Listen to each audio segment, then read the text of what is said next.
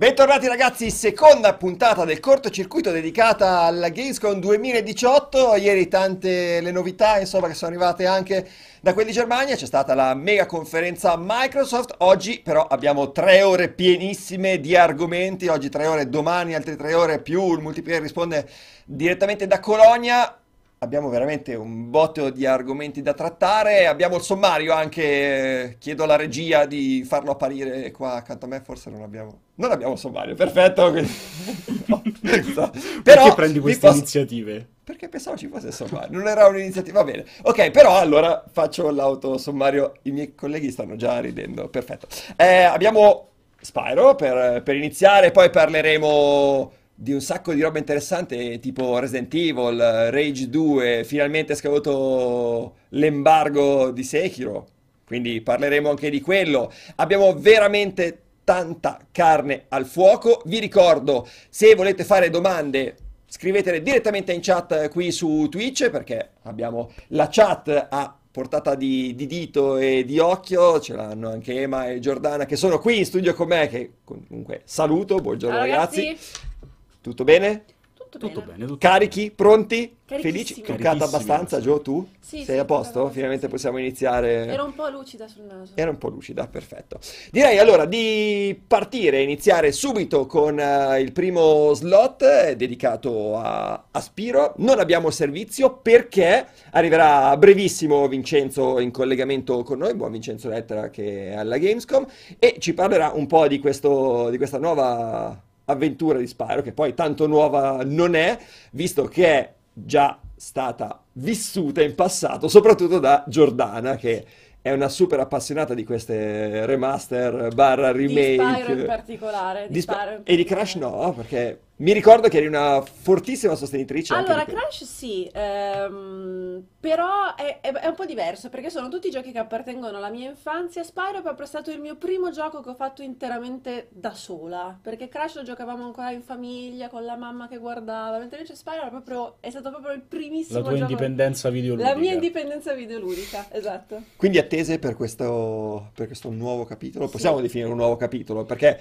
hanno fatto un lavoro davvero enorme comunque sul, sul mondo di gioco, sui Allora, come lavoro sì, ehm, avevamo dedicato anche uno speciale, a, a- stiamo, stiamo vedendo i filmati, il nuovo footage che è stato mostrato, Eh, l'avevamo detto anche in, eh, in precedenti occasioni, il lavoro che è stato fatto su ehm, questa Reignited Trilogy è, mm, è stato particolarmente complesso da parte di Toys, di Toys for Bob, perché sostanzialmente eh, hanno ricreato da zero tutti e tre i primi titoli di Spyro, quindi Spyro, the- ehm, Spyro the Dragon, il secondo che è Riptos Rage e il terzo che è Year of the Dragon, mi sembra si chiami, eh, completamente da zero, senza avere a disposizione nessun tipo di materiale preesistente, quindi Mhm. non avevano codici, non avevano eh, geometrie, non avevano niente.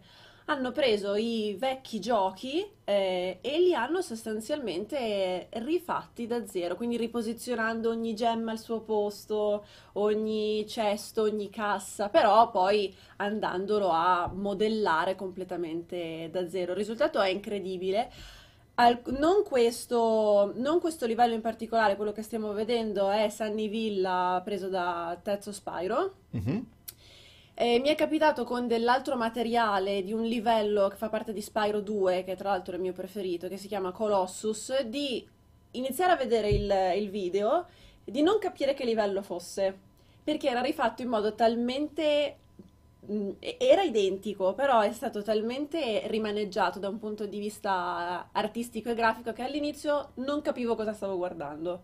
Quando poi l'ho capito, l'effetto wow è stato ancora più... Tular 1982 dice ci sono tantissimi giochi vecchi, anzianotti, che meriterebbero di essere ripresi in questo modo. Sei d'accordo? Cioè, è un'operazione che comunque piace, Allora, è giustifichi. un'operazione che piace e che eh, ha senso perché ovviamente è prima un'operazione di, di marketing che di, di altro, cioè è, è quello che interessa sostanzialmente, lo faccio perché so che venderà. Ehm, fatto con questo tipo di cura, con questo tipo di amore ha senso. Non so quanti altri, non, non so con quanti altri giochi possa essere, possa essere mh, rifatto appunto questo tipo di, questo tipo di lavoro, che è un lavoro secondo me incredibilmente delicato.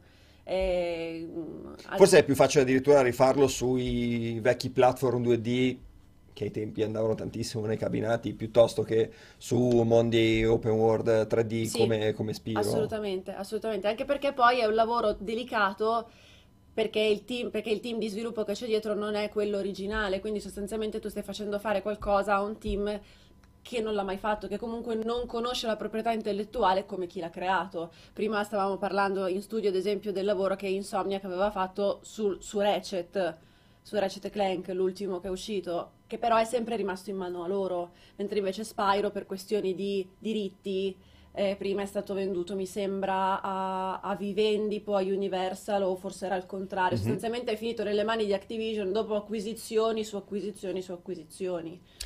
Vedo dietro di noi in collegamento il buon eh, Vince, che tra l'altro potrebbe essere dal muro della redazione perché è identico esatto. al muro è uguale, è uguale.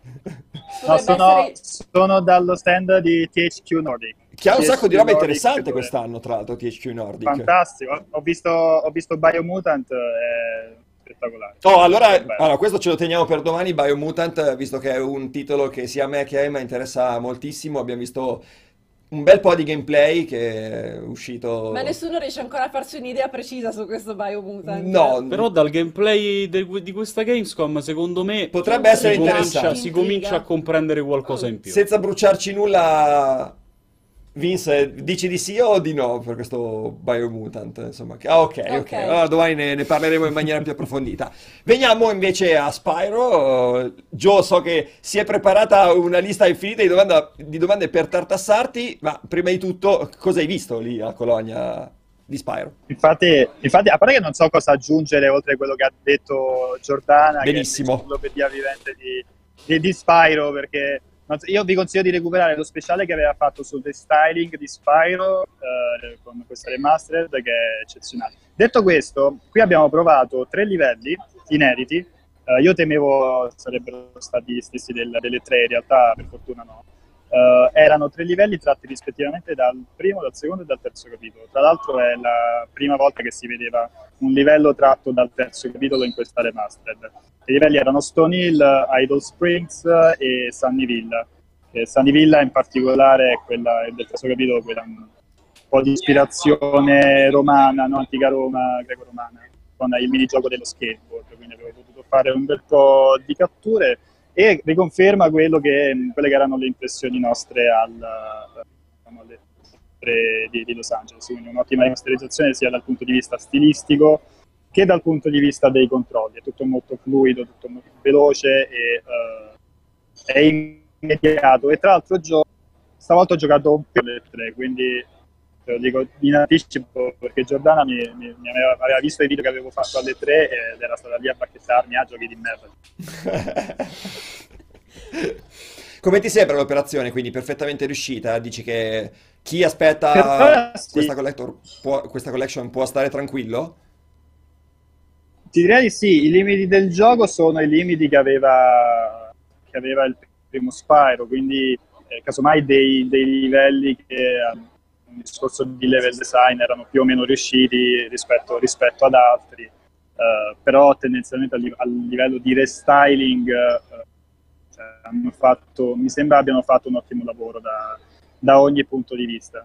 Um, lì, qui poche informazioni aggiuntive, in realtà c'era poco e nulla. Si è, si è parlato del, cioè si è parlato, abbiamo, abbiamo visto il- come funzionava l'autosave, che è un'altra delle novità per ammo- provare ad ammodernare un po', un po' il gioco, fondamentalmente sparpagliate in giro per, la- per il livello ci sono queste patine che se non ci parli e appena finirlacci ehm, salvano istantaneamente, quindi rendono anche meno tedioso il processo di salvataggio. Purtroppo questa demo aveva associato al tasto start il riavvio della demo Ah, e quindi ok. mi è capitato un paio di volte di riavviare il livello. Io non so quale mente malefica e malata abbia, abbia pensato abbia pensato una cosa del genere, sai, volevo mettere un attimo in pausa per, per mettere- per mandare un sms e dovuto ricominciare il livello da lì.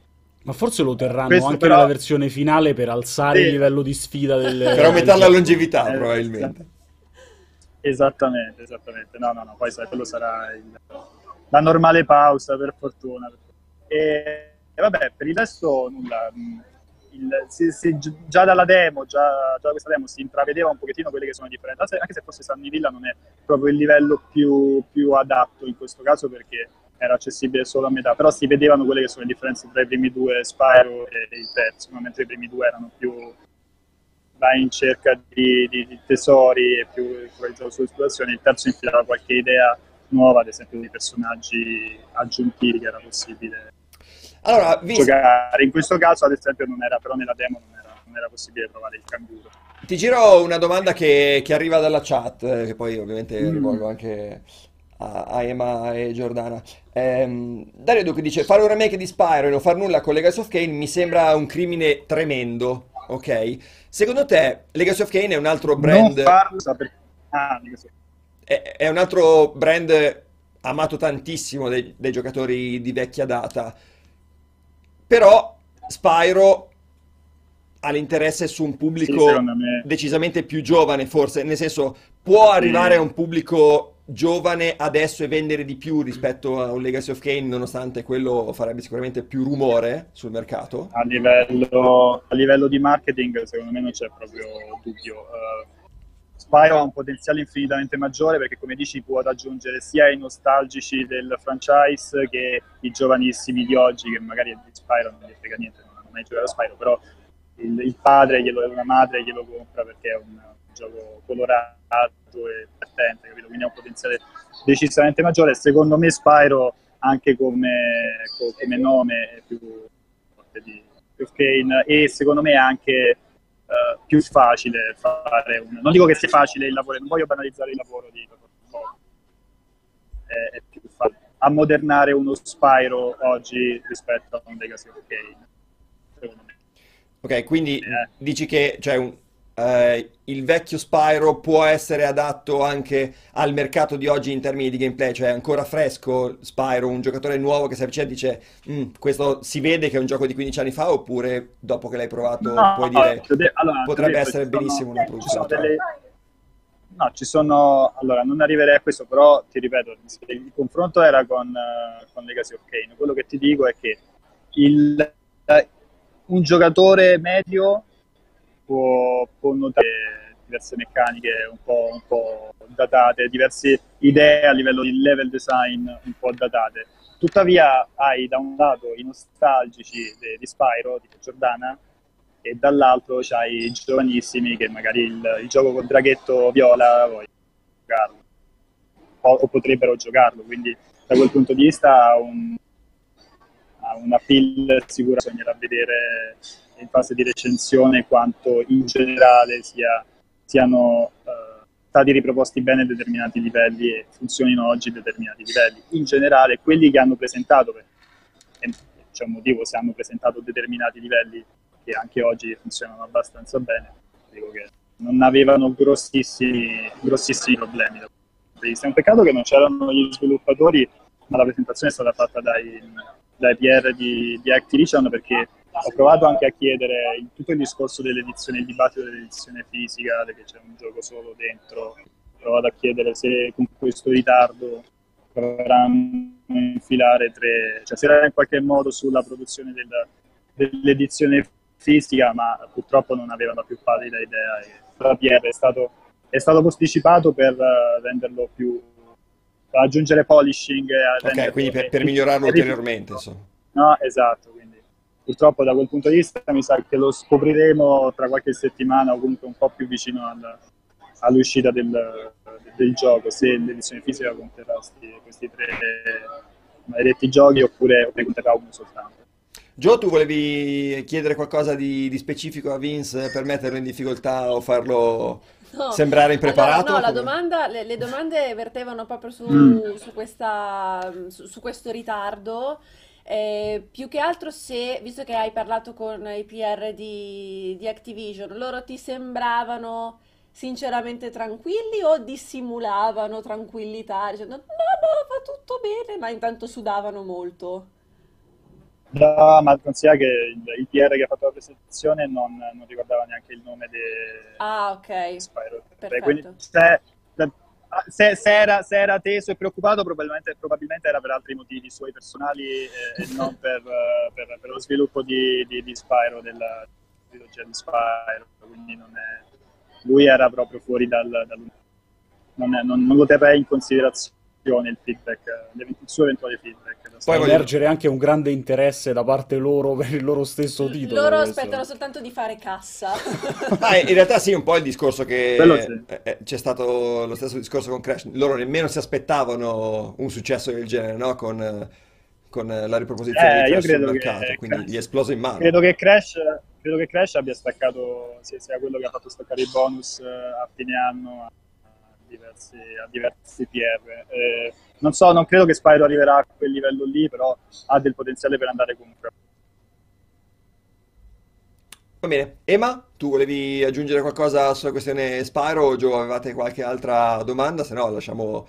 No, io l'unico dubbio che continua a emergermi nella mente è questa questione del, ma ne ne abbiamo già parlato, la questione de- de- della, mh, di questa cosa di mettere solo il primo sul disco e gli altri due scaricabili che ha creato un- uno scompiglio incredibile nell'utenza perché non riesco- nessuno riesce a spiegarsi questa scelta ed è No, effettivamente che molto potrebbe essere strano. un grosso problema per il pubblico appunto giovane a cui è rivolto comunque il Allora- titolo, no? È infatti No, una scelta molto me- particolare e non, non- Cioè, in realtà, ragazzi, c'è una spiegazione logica, è che è stato messo soltanto il primo, il primo gioco, il primo gioco, ma tre volte dentro. Cioè, tu trovi tre volte il primo gioco, gioco, perciò l'hanno riempito. Ah, ok, beh sì, ha senso. Ha molto senso. No, scusate, non ho capito. No, fa- faccio la figura della Gnorre, ma no, Vince, dovresti rispiegarlo per Giordana, che... Era una battuta, Sì, dopo, dopo te lo spiego, dopo te lo spiego. Va bene, ok. Come va lì con i temporali? Come va? Come Qua va? oggi tutto tranquillo, cortocircuito procede benissimo, i primi dieci minuti sono andati via lisci, senza In chat è pieno di gente che dice che ci sono tuoni e fulmini, non so in No, che parte d'Italia, ma qui al qua siamo- siamo super calmi. Mi piace il Quindi- fatto che vi Ok. sentite molto tranquilli nel dirlo ad alta voce. Beh, Sì, se arriva avete adesso il temporale di ieri in tempo zero è preoccupante. Ah, eh. ok. No, ieri, ieri proprio siamo stati veramente sfortunati Terra. perché appena abbiamo iniziato il corso è iniziato a tuonare e, Fortissimo. e a piovere fortissimo, quindi Mm. o- oggi sembra tutto sereno e tranquillo, siamo fiduciosi per queste tre ore. E Direi che siamo finiti a parlare del meteo, quindi, quindi. No, dai, a parte gli scherzi, chiudiamo con quello che vai a vedere adesso di importante e interessante, Vince. Cos'hai nelle prossime ore? Allora, allora, eh, mi fa una bellissima domanda perché io dovrei rivedere il calendario. Io ho una memoria molto, molto. Però considerate che ho l'hands on di Life is Strange 2, che dopo la presentazione del, dell'altro ieri eh, lo giochiamo e intervistiamo gli sviluppatori. Credi che emergerà E- qualcosa di nuovo o resterai più o meno... Eh, qualche informazione sì, no, qualche informazione sì. Probabilmente ci faranno giocare lo stesso, la- lo stesso segmento di 20 minuti che, avete, che, che è stato diffuso Ok, eh, con l'inizio del gioco. Quindi lì proverò a fare delle, delle scelte diverse rispetto a quelle che si vedono eh, nel, nel video. per vedere se ci sono delle- dei bivi Qualche- significativi. Sì, secondo me, secondo me all'inizio non ci sono dei bivi particolarmente importanti, però tra intervista e hands-on qualcosa dovrebbe uscire fuori. Poi c'ho, adesso ecco, mi sono ricordato, c'ho State of Decay, eh, Ok. al- allo stand Xbox, e poi Dying Light, mi sembra Dying Light, ma non, non ricordo se oggi o domani, devo ricontrollare. Comunque, anche domani sarà una giornata estremamente piena, oggi tra, sarà la giornata dei mutanti, tra Biomutant e Mutant Year Zero, Due, due, due bei giochi effettivamente, poi di quello ne riparliamo. Oggi se tutto va bene alle 18 facciamo anche il...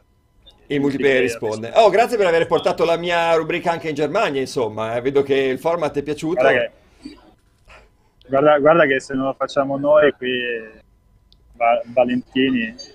Vabbè, no, non commenterò, non commenterò oltre. Ci vediamo a settembre, ti dico solo questo. Forse, con una mazza ci vediamo a settembre. Va bene, Vince.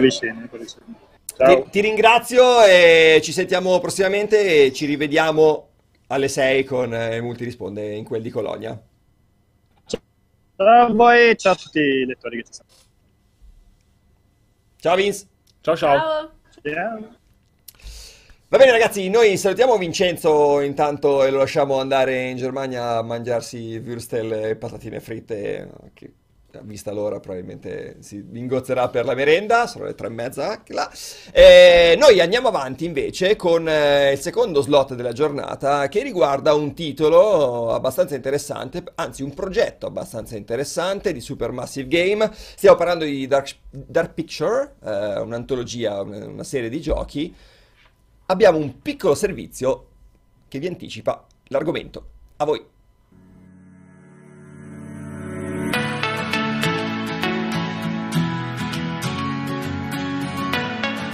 Annunciato a sorpresa durante la conferenza d'apertura della Gamescom 2018, Man of Medan sarà il primo capitolo della Dark Pictures Anthology. Si tratta di una serie di produzioni slegate tra loro in termini di gameplay e struttura, ma accomunate dal medesimo universo narrativo. Il primo titolo, sviluppato da Supermassive Games in collaborazione con Bandai Namco, avrà per protagonista un gruppo di adolescenti che vedrà le proprie vacanze trasformarsi improvvisamente in un incubo letale. Man of Medan sarà ambientato in mezzo all'oceano durante un'escursione di una vecchia nave della seconda guerra mondiale. Il relitto si rivela però essere infestato da fantasmi e creature terrificanti, che inizieranno a perseguitare ed eventualmente uccidere gli sgraditi ospiti.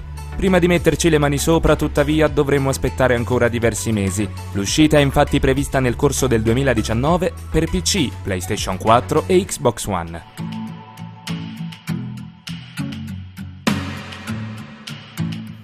Ok, siamo tornati in studio dopo questa breve presentazione di Man of Madan. Madan? Madan? Va bene, Madan. quello.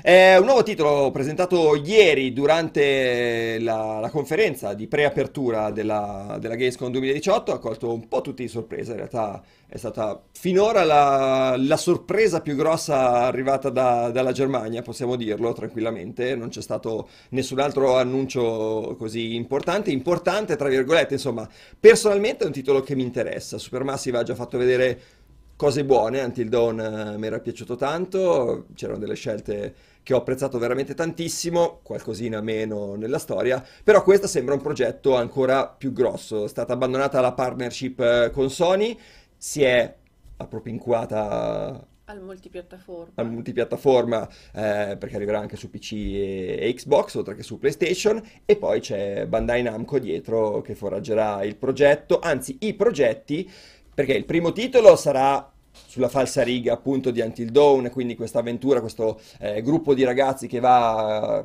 in gita su, su una barca e succede qualcosa di, di misterioso, di orrorifico, eh, vengono assaliti da questa sorta di non morti, non si è ancora capito benissimo il plot della storia. Eh, e poi ci saranno tutta una serie di altri progetti, usciranno due giochi l'anno, se, no- se non sbaglio, quindi. L'intenzione almeno è quella. L'intenzione è quella di far uscire due giochi l'anno, ehm, che faranno sempre parte dello stesso universo narrativo. Non per forza le storie dei vari protagonisti si incroceranno fisicamente, però dovrebbero mantenere comunque un, lineo- li- la stessa linea conduttrice. Eh, Joe, pareri su, su questa cosa? Allora, a me come progetto interessa molto, ne discutevamo ieri in, in ufficio, a me ricorda ehm, come filosofia quella che sta dietro a un prodotto televisivo come Black Mirror, quindi sostanzialmente un- una raccolta eh, di prodotti, di eh, episodi, di capitoli, ognuno affidata a dei responsabili diversi, quindi che decidono, una- che, mh, decidono una- per una storia diversa, per dei personaggi diversi per anche un... parlavano proprio di sottogeneri dell'horror, quindi co- affrontando sempre il filone conduttivo del- dell'horror, ma in modo diverso, pur rimanendo appunto mh, contenuta nello stesso, nello stesso filone. A me piace come, come idea, si, si sposa molto a quella che è la soluzione eh, appunto del piccolo schermo, quello della serie TV che secondo me funziona, anche da un punto di vista di, di distribuzione di produzione, quindi il come viene proposta al, al pubblico, diciamo. Emma?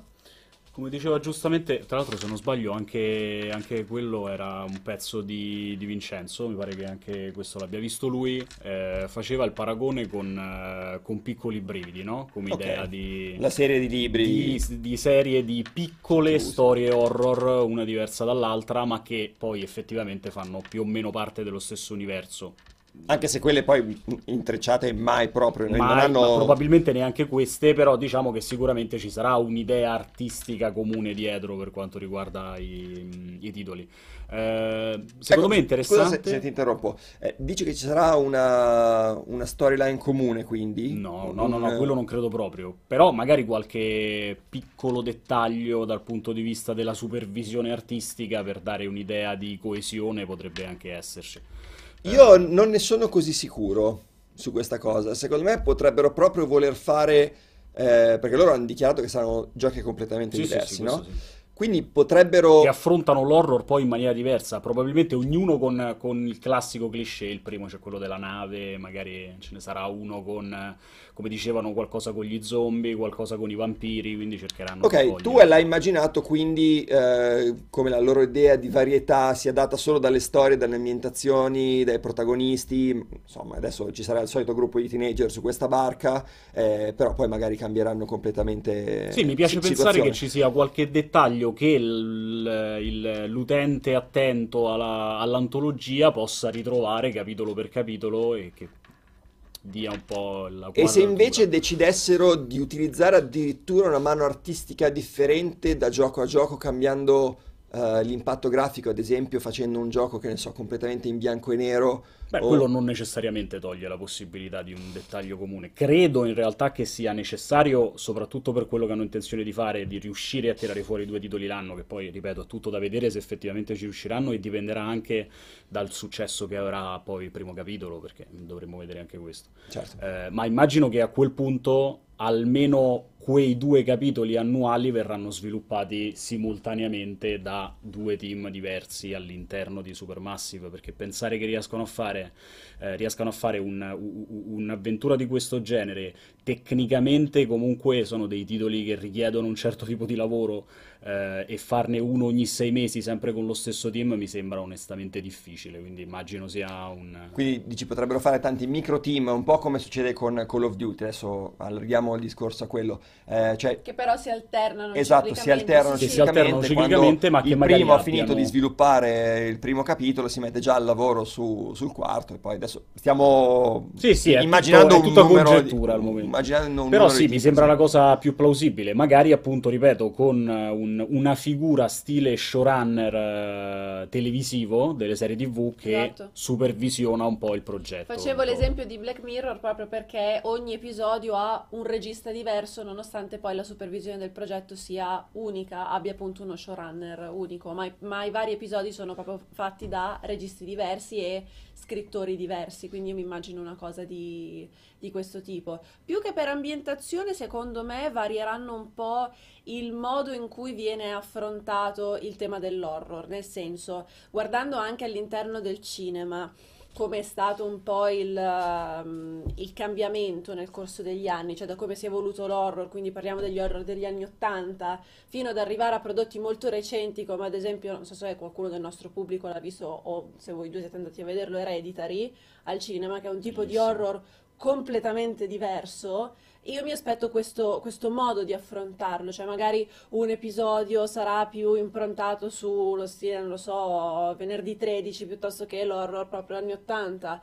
Un sì, altro, credo che l'intenzione sia proprio quella. Un altro magari sarà più in stile di Others, che è sempre un horror ma completamente diverso. Un altro magari un super splatterone violentissimo con i jump scare mi aspetto una cosa di questo tipo. A quel punto potrebbe venire fuori una bella antologia e in più sono opere che, come dicevamo ieri, sicuramente non possono durare 10 ore l'una, nonostante la loro dichiarazione è che già questo primo potrebbe durare tranquillamente tra le 5 e le 6, che è già più di quanto mi sarei aspettato. Sì. Tu ti immaginavi una... più eh, dei capitoli corti alla Telltale, sì. diciamo, mi aspettavo dei, in dei tre capitoli, ore esatto, si, si esaurisce. Sì, che, che, richiamassero ancora di più la questione cinematografica anche nella durata e poi insieme creassero un, quelle, che ne so, una quindicina di ore di, di contenuto alla fine del progetto. Mi ha colpito anche il fatto della scelta dei protagonisti questa volta. Ce ne sono alcuni alcuni C'è stato un bel riciclone nel, E poi c'è, nel c'è il cast. riciclo- c'è il riciclone di, di Sean eh, che dici, ma cavolo, io l'avevo l'avevo già visto, per me è un volto noto questo nei videogame, lo ripropongono anche questa volta quelli di, Super, di Supermassive. Eh, Sono è- andati a chiederlo in prestito a, A Remedy. a Remedy per- perché è il protagonista di Quantum Break. Esatto, Sean, Sean Ashmore. Ashmore. Ashmore. Ehm, secondo te è una scelta che poi alla fine pagherà? Cioè, il suo personaggio, abbiamo detto che sono storie Allora, slegate, secondo te rischio lo perdi, lui? È un, è un volto noto che ti fa da traino sicuramente per il primo episodio, ma poi lo abbandoni indietro cambiando storie, cambiando protagonisti, quindi lui non lo avrai più nel cast. Allora, è una probabilmente perdita avevano poi bisogno, probabilmente avevano bisogno di un volto noto per dare magari una spinta a livello di immagine a questo primo episodio e quindi hanno voluto scegliere un attore che prima di tutto fosse già abbastanza allenato su quello che riguarda la produzione di un, di un videogioco di quel, di quel tipo lì, quindi parliamo di tutta una serie di ehm, preparativi, motion Sul motion capture, capture, dici, eccetera, è, è eccetera. già preparato, ha già avuto Esatto, dell'esperienza. poi è conosciuto perché comunque Quantum Break non è stato purtroppo un grandissimo successo commerciale, però è stato, è stato già è stato giocato da, da parecchie, da parecchie persone. Trovo che lu- eh, come volto noto, guardando il cast del, mh, di questo Man of Medan, ci fosse solo lui di riconoscibile, mentre invece nell'altro, non vorrei dire una stupidaggine, ma c'era forse Aiden Panettiere che Sì. arrivava da Lost e soprattutto il protagonista di Mr. Di- Robot, di Mr. Robot. che non mi ricordo in questo momento, mannaggia, come si chiama, comunque insomma attori mh, già Di un molto certo più, calibro. già molto più conosciuti. Eh, sicuramente credo sia anche una questione di budget, nel senso che non si possono chiamare star, cioè o, No, o- è, è o- proprio quello il discorso però che ti facevo, cioè tu non puoi chiamare Star ma ne scegli una solo per il primo capitolo e poi continuerai la Secondo tua me tutti i capitoli produzione. avranno il, Un il volto per- noto? Un volto noto, sì. Secondo me è, è È, possibile. è plausibile come scelta? Non più di due alla volta. No, no, certo, ok. Il senso era quello. Anche perché lì i costi cominciano a salire O ti esponenzialmente. chiami Kojima e fai il casting, e ti porti gente appunto come Mads Mikkelsen, come Ridus, eh, come Elia Seydoux, eccetera, eccetera. Se non hai quel tipo di budget o comunque non hai anche quel tipo di, di nome, nel senso, cioè Supermassive sono molto bravi, hanno anche un buon talento registico, non è la stessa cosa. Cioè anche per un attore che riceve l'invito non so se è appunto eh, ha lo stesso peso proprio come, come richiesta da parte del team di sviluppo. Allora, eh, facciamo ultime due osservazioni, poi siamo in chiusura di, di Di slot. slot. Scelte morali all'interno del gioco e finali multipli. Until Dawn ci ha fatto vedere una grandissima varietà di opzioni con tanto di possibilità di far morire Io me ne sono quasi tutti i persi prota- dietro una quasi, quasi tutti i protagonisti, possibili. ok? Potevano morire o potevamo salvarli e in base a chi salvavamo poi anche, se vogliamo in maniera fittizia, arrivavano alla fine eh, e influivano sul risultato della storia. Però comunque... un finale che poteva essere veramente una cosa devastante in cui saltava in aria qualsiasi cosa. Esatto, però comunque tu te li potevi portare davanti tutta la storia. Qua pensate che Supermassive adotterà lo stesso sistema di scelte? Abbiamo visto che c'è il gameplay con i QTE m- Mhm. molto simile alla produzione vista su PlayStation, quindi Allora, io lo spero, nel senso che avendo a che fare con episodi autoconclusivi, non sei vincolato dal dire ok, devo fare un prodotto che però si riallacci a quello successivo. Mhm. Quindi secondo me questo è un grande vantaggio. È, è un po' il discorso che si faceva ieri con Vincenzo quando parlavamo di Life is Strange, del fatto che molte persone eh, si sono in qualche modo arrabbiate, sono dispiaciuti di non trovare le vecchie protagoniste di Life is Strange in Life is Strange 2. Però secondo me questo è un bene perché ha permesso appunto a Dontnod di andare a creare una storia completamente diversa senza dover andare a toccare un gioco con finali multipli. Io ad esempio questa cosa l'ho sofferta tantissimo in Dishonored, dove al- vabbè, è uscito da tanti anni, quindi possiamo dire come va a finire il primo Dishonored. Ad esempio, la mia Emily moriva e io me la sono trovata poi grande all'inizio di Dishonored 2. A me quella cosa ha infastidito molto. Quindi io spero che ci siano scelte anche più forti e che questo non vincoli appunto il team di sviluppo a livello narrativo. Ok, ma tu sei abbastanza d'accordo su questo? Sono Cioè, abbastanza d'accordo, eh, da, da ciò che ho capito in realtà Supermassive ha già confermato il fatto che tutti i personaggi anche all'interno di questa antologia potranno morire. Eh, la cosa estremamente positiva secondo me in questo caso sta proprio nella brevità dei, dei singoli capitoli perché permette comunque a Supermassive di concentrare i momenti importanti e quindi aumentare anche la pressione per il giocatore rispetto alle scelte alle situazioni che possono portare Quindi a far più sopravvivere incalzante. ancora più ancal- Sì. incalzante di quanto non potesse essere Until Dawn, che comunque diciamo che viveva una seconda parte piuttosto, piuttosto adrenalinica La prima la prima invece è un po' più calma e di attesa.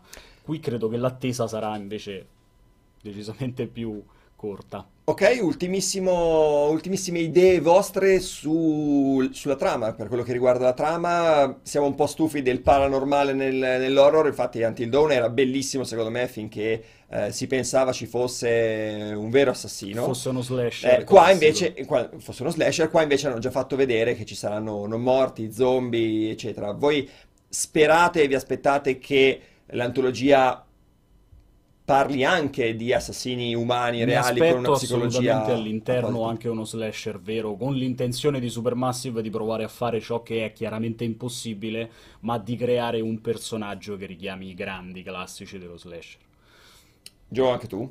Ma nì, nel senso che mi aspetto, come dicevo prima, varietà in questo. A me non dà fastidio il, il paranormale all'interno dell'horror. Credo che l'horror sia un genere, sia prima di tutto il genere più difficile da, Da da- trattare. da trattare. Eh, perché o cadi nel- nello scontato. Però è anche un genere che ti dà tantissime opzioni. Eh, esatto, è il, il più difficile da trattare, però è anche eh, è più difficile perché rischi appunto di cadere nella banalità, di, di- di- di incartarti da solo da un certo punto di vista, però è anche quello che ti offre molta, molta eh, libertà d'azione, quindi io mi aspetto, mi aspetto un po' di tutto, mi aspetto il, il killer che uccide i ragazzini, mi aspetto l'entità paranormale, mi aspetto un po', un po' di tutto. Beh, ecco. l'antologia permette di divertirsi parecchio in questo, no? Esatto, Cioè, per- per- tutte gli le permette di idee che variare ti vengono qualsiasi in cosa. mente per lo stereotipo horror lo puoi più o Cioè, mi aspetto, esatto, cioè, da- dal vampiro all'esorcismo, mi aspetto, mi aspetto un po' di tutto. Veramente di tutto. Ok, ragazzi. Tanto noi abbiamo visto qua dietro Noi abbiamo visto Pierpaolo che al momento è frizzato. Un super campione verticale che adesso è diventato orizzontale. In chat dicevano che era un massaggio Thai finito male, sembrava Senza happy ending. senza happy ending. E invece abbiamo qua il super campione per Paolo Greco, il nostro inviato in quelli di Colonia, ribadisco sempre durante questi cortocircuito che Pierpaolo è ai nostri ordini Sì. e comandi. Ciao Pier, come Sì. sta andando? Ciao, buongiorno, sta andando benissimo. Aspettate, sto cercando di sistemarmi in un modo che sia accettabile perché sto in realtà dentro uno stand. Davanti anche a una porta. Sarebbe bellissimo se qualcuno uscisse eh, in questo momento. Sì, E ti, e spingesse. o, lo scambiasse, o lo scambiasse per un gabinetto, entrasse slacciandosi direttamente i pantaloni. c'è la stanza delle interviste qui dietro, quindi proprio la stanza più importante di tutte quante. Io sto facendo, sto sfruttando il divanetto nel tavolinetto teoricamente riservato al post intervista. Cos'è quell'hashtag che hai sopra di te, Pier? Questo hashtag perché sono nello splendido, bellissimo eh, stand di Amazon. Eh, Amazon, perché qui hanno, adesso ve lo faccio vedere, eccolo qui, è lo stand Amazon, dove c'è stand per gli sviluppatori Twitch, Amazon Game Studios e Game Tech, giochi di Amazon Studios. Giochi Mm. Mm. Allora, fai, una cosa, inquadrati ma e che basta. cazzo mi fai andare a vedere? Cosa, Cosa sta succedendo? Non ho capito. No, Eh, no, non no, no, che nulla, eri, eri saltato brutalmente e dicevamo eh, mantieni la camera inquadrata su di te immobile il più possibile per mandare meno traffico dati perché è impazzito tutto e non ti si sentiva più, quindi teniamo bellissima Ah, questa. scusate, scusate. Hai tipo dei fermi immagine magnifici. Tra Eh, l'altro ti chiedono se sei tu che sei diventato un nano Eh. e quella maniglia che è altissima. Non lo sapremo mai. È una bella domanda. Ci sono sono super bassi. Guardate, aspetta, vi inquadro quello seduto davanti a me. Sempre voi? eh, ti sentiamo malissimo, Malissimo. Pier. Guardate. Quasi, quasi a scatti. Hai un fermo immagine stupendo, peccato Vedi? che... No. Sei scomparso. Ok, ora sì. Eh, no. Ora sì. Vediamo Vi sto che- dicendo che, che vi stavo facendo vedere che le poltrone su cui sono seduto sono molto basse, quindi non è né io che sono nano né che la maniglia è alta, sono molto basse le poltrone. Ok, pensavo ci stessi facendo vedere come lavora Pianesani, che quello lì mi sembrava il suo stile del tizio che ha inquadrato. Non mi, non mi sentite, è evidente. No, no, Provo a no, spostarmi. abbiamo a- sentito, abbiamo abbiamo capito sentito. adesso. Stai- se, se stai immobile così e non fai altre cose strane, ce la facciamo. immobile. Allora, So, provo a stare immobile. Veniamo al dunque. Chiudiamo la parentesi goliardica, veniamo al dunque perché parliamo di un titolo abbastanza importante, Cyberpunk 2077, eh, CD Projekt Red l'ha riportato alla Gamescom di Colonia, speravamo facessero provare qualcosa di nuovo, non è stato esattamente così perché abbiamo letto, sentito e visto, ne hai già parlato anche ieri sera nel multiplayer risponde, eh, che in realtà hanno riportato la stessa demo delle tre, però facendoti giocare nei panni questa volta del protagonista maschile, giusto? Sì, in realtà non face- magari facendomi giocare, in realtà giocavano Giocando loro, loro. ok? Sì, sì, sì, esatto, però sì, confermo, era con il protagonista, avevano scelto, avevano scelto, avevano dato di nuovo, come è successo alle tre, l'opzione, la possibilità al pubblico di scegliere il sesso, solo che quello stava per scegliere femmina e abbiamo urlato tutti maschio, maschio, maschio, e allora alla fine ha scelto il maschio, almeno abbiamo potuto vedere la differenza. Tra l'altro, proprio in merito a questa cosa qui, che so che è una cosa che interesserà moltissimo, io non sento niente da parte vostra, quindi è come se stessi parlando da solo, spero che voi mi sentiate. Sì, sì, sì, perfettamente. Allora, Pier, Ok. tu hai 10 minuti, parla pure a ruota. Ok, allora dicevo, la cosa particolare è che sceglievano l'uomo e ehm, il gioco ovviamente a un certo punto ha questa cutscene in cui tu ti svegli dentro la tua stanza in compagnia di un'altra persona con cui hai avuto chiaramente sesso. E ieri ne discutevo con Moro, ieri sera, perché io ricordavo che quando nella demo precedente eri V in versione femmina ti svegliavi con una donna accanto, invece Moro ha insistito che in quel caso ti svegliavi con un uomo accanto, ma anche se sei V maschio ti svegli con un uomo accanto. Quindi spero che ci sia la possibilità comunque di scegliere le proprie preferenze sessuali, non che abbia qualcosa contro gli omosessuali, anzi, però mi farebbe ridere se, se scegli una donna sei per forza eterosessuale, se scegli un uomo sei per forza omosessuale, mi sembrerebbe un po' riduttiva come possibilità di scelta. Tolto questo meraviglioso aneddoto, allora la demo si era la stessa identica, spiccicata, ehm, aveva solamente un- una cioè, qualche piccolissima differenza, c'era una piccolissima parte di notte, a un certo punto usava una katana, c'è roba molto piccola, ma l'unico elemento veramente importante era questa quest centrale, che è la quest principale di tutta la demo, in cui tu devi andare in questo covo di criminali praticamente per recuperare un drone che questi criminali hanno rubato alla corporazione militare Militech eh, e hai vabbè, ovviamente varie modalità di- per accedere al covo, hai varie modalità per risolvere la quest. A Los Angeles ci avevano fatto vedere che praticamente eh, tu quello che facevi eri andavi lì per ricomprare il drone utilizzando i crediti che proprio un agente della Militech ti aveva dato, crediti che sopra hanno installato un virus, per cui cosa succedeva? Quello della gang criminale lo infilava nel terminale per vedere che effettivamente fossero 50.000 crediti, entrava in funzione questo virus e nell'arco di 35 secondi arrivavano quelli dei Militech e facevano proprio una strage, dove ti ci trovi anche tra i mezzo, quindi tu devi cercare di fronteggiare sia la gang criminale sia i militari per scappare. Invece in questo caso cosa succede? Al momento di dargli i crediti, tu gli dici al tipo, al capo della gang criminale, guarda che questi crediti ti svelo un segreto, in realtà me li ha dati quello della Militech.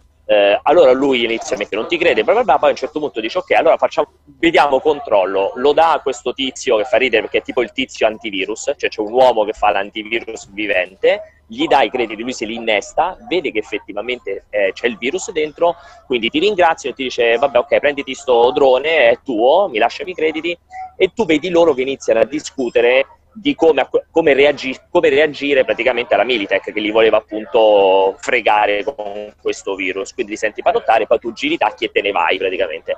Eh, poi vabbè, loro in realtà si mettevano comunque a combattere e far vedere il combat system, però era figo perché te lo gesti- cioè ti faceva vedere in pratica che tu potevi tranquillamente risolvere la quest senza mai sparare, nonostante fosse una quest fortemente, diciamo, eh, centrata su una sorta di combattimento. Eh, è interessante, dicevo, il risvolto di questa cosa perché appunto da un lato fa capire che effettivamente ci sono parecchie quest, come poi mi hanno confermato durante l'intervista, che saranno risolvibili senza combattere. Cioè se, se hai determinate abilità, se usi bene i dialoghi, sfrutti l'ambiente, ti studi tutto quello che ti circonda, effettivamente le puoi completare senza combattere. Quindi un po' Ma alla Deus Ex. Sì, però non è Deus Ex nel senso che no- mi hanno riconfermato che non è che puoi giocare tutto il gioco senza sparare, cioè come era Deus Ex che potevi farlo tutto in versione diplomatica, diciamo, Sì, sì, no, certo. comunque ci sarà della roba dove devi per forza sparare.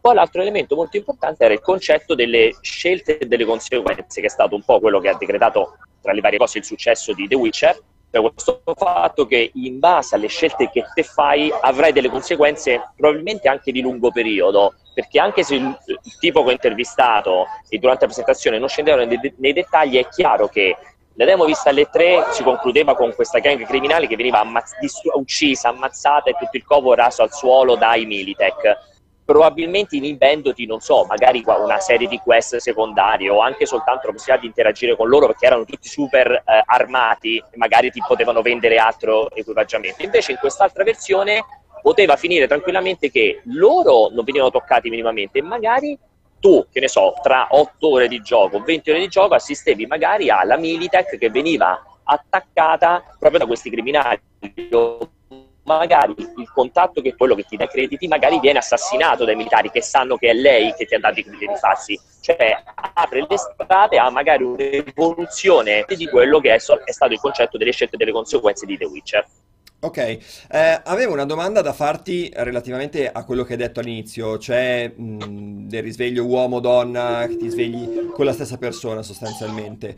Eh, non hai paura che questa sia una scelta specifica degli sviluppatori che hanno scritto una storia una sola in base alla tua scelta del sesso, cioè che la scelta del sesso sia meramente estetica e poi ci sia una, una storia con scelte già scritte dagli sviluppatori e tu puoi modificare solo le parti del gameplay e le parti relative a quello che giochi realmente? Questo non, non l'ha chiesto nessuno eh, durante la presentazione. Allora, mi fai una bellissima domanda. Eh, ti dico che io una cosa similare, non è proprio la stessa cosa che tu mi hai chiesto, una cosa similare l'ho chiesta allo sviluppatore. Eh, lui mi ha de- allora, non è voluto scendere nei dettagli se il sesso ti modifica l'approccio di alcuni personaggi, perché io gli ho chiesto proprio questa cosa che ho fatto, ma in funzione del sesso alcune persone reagiranno in modo diverso?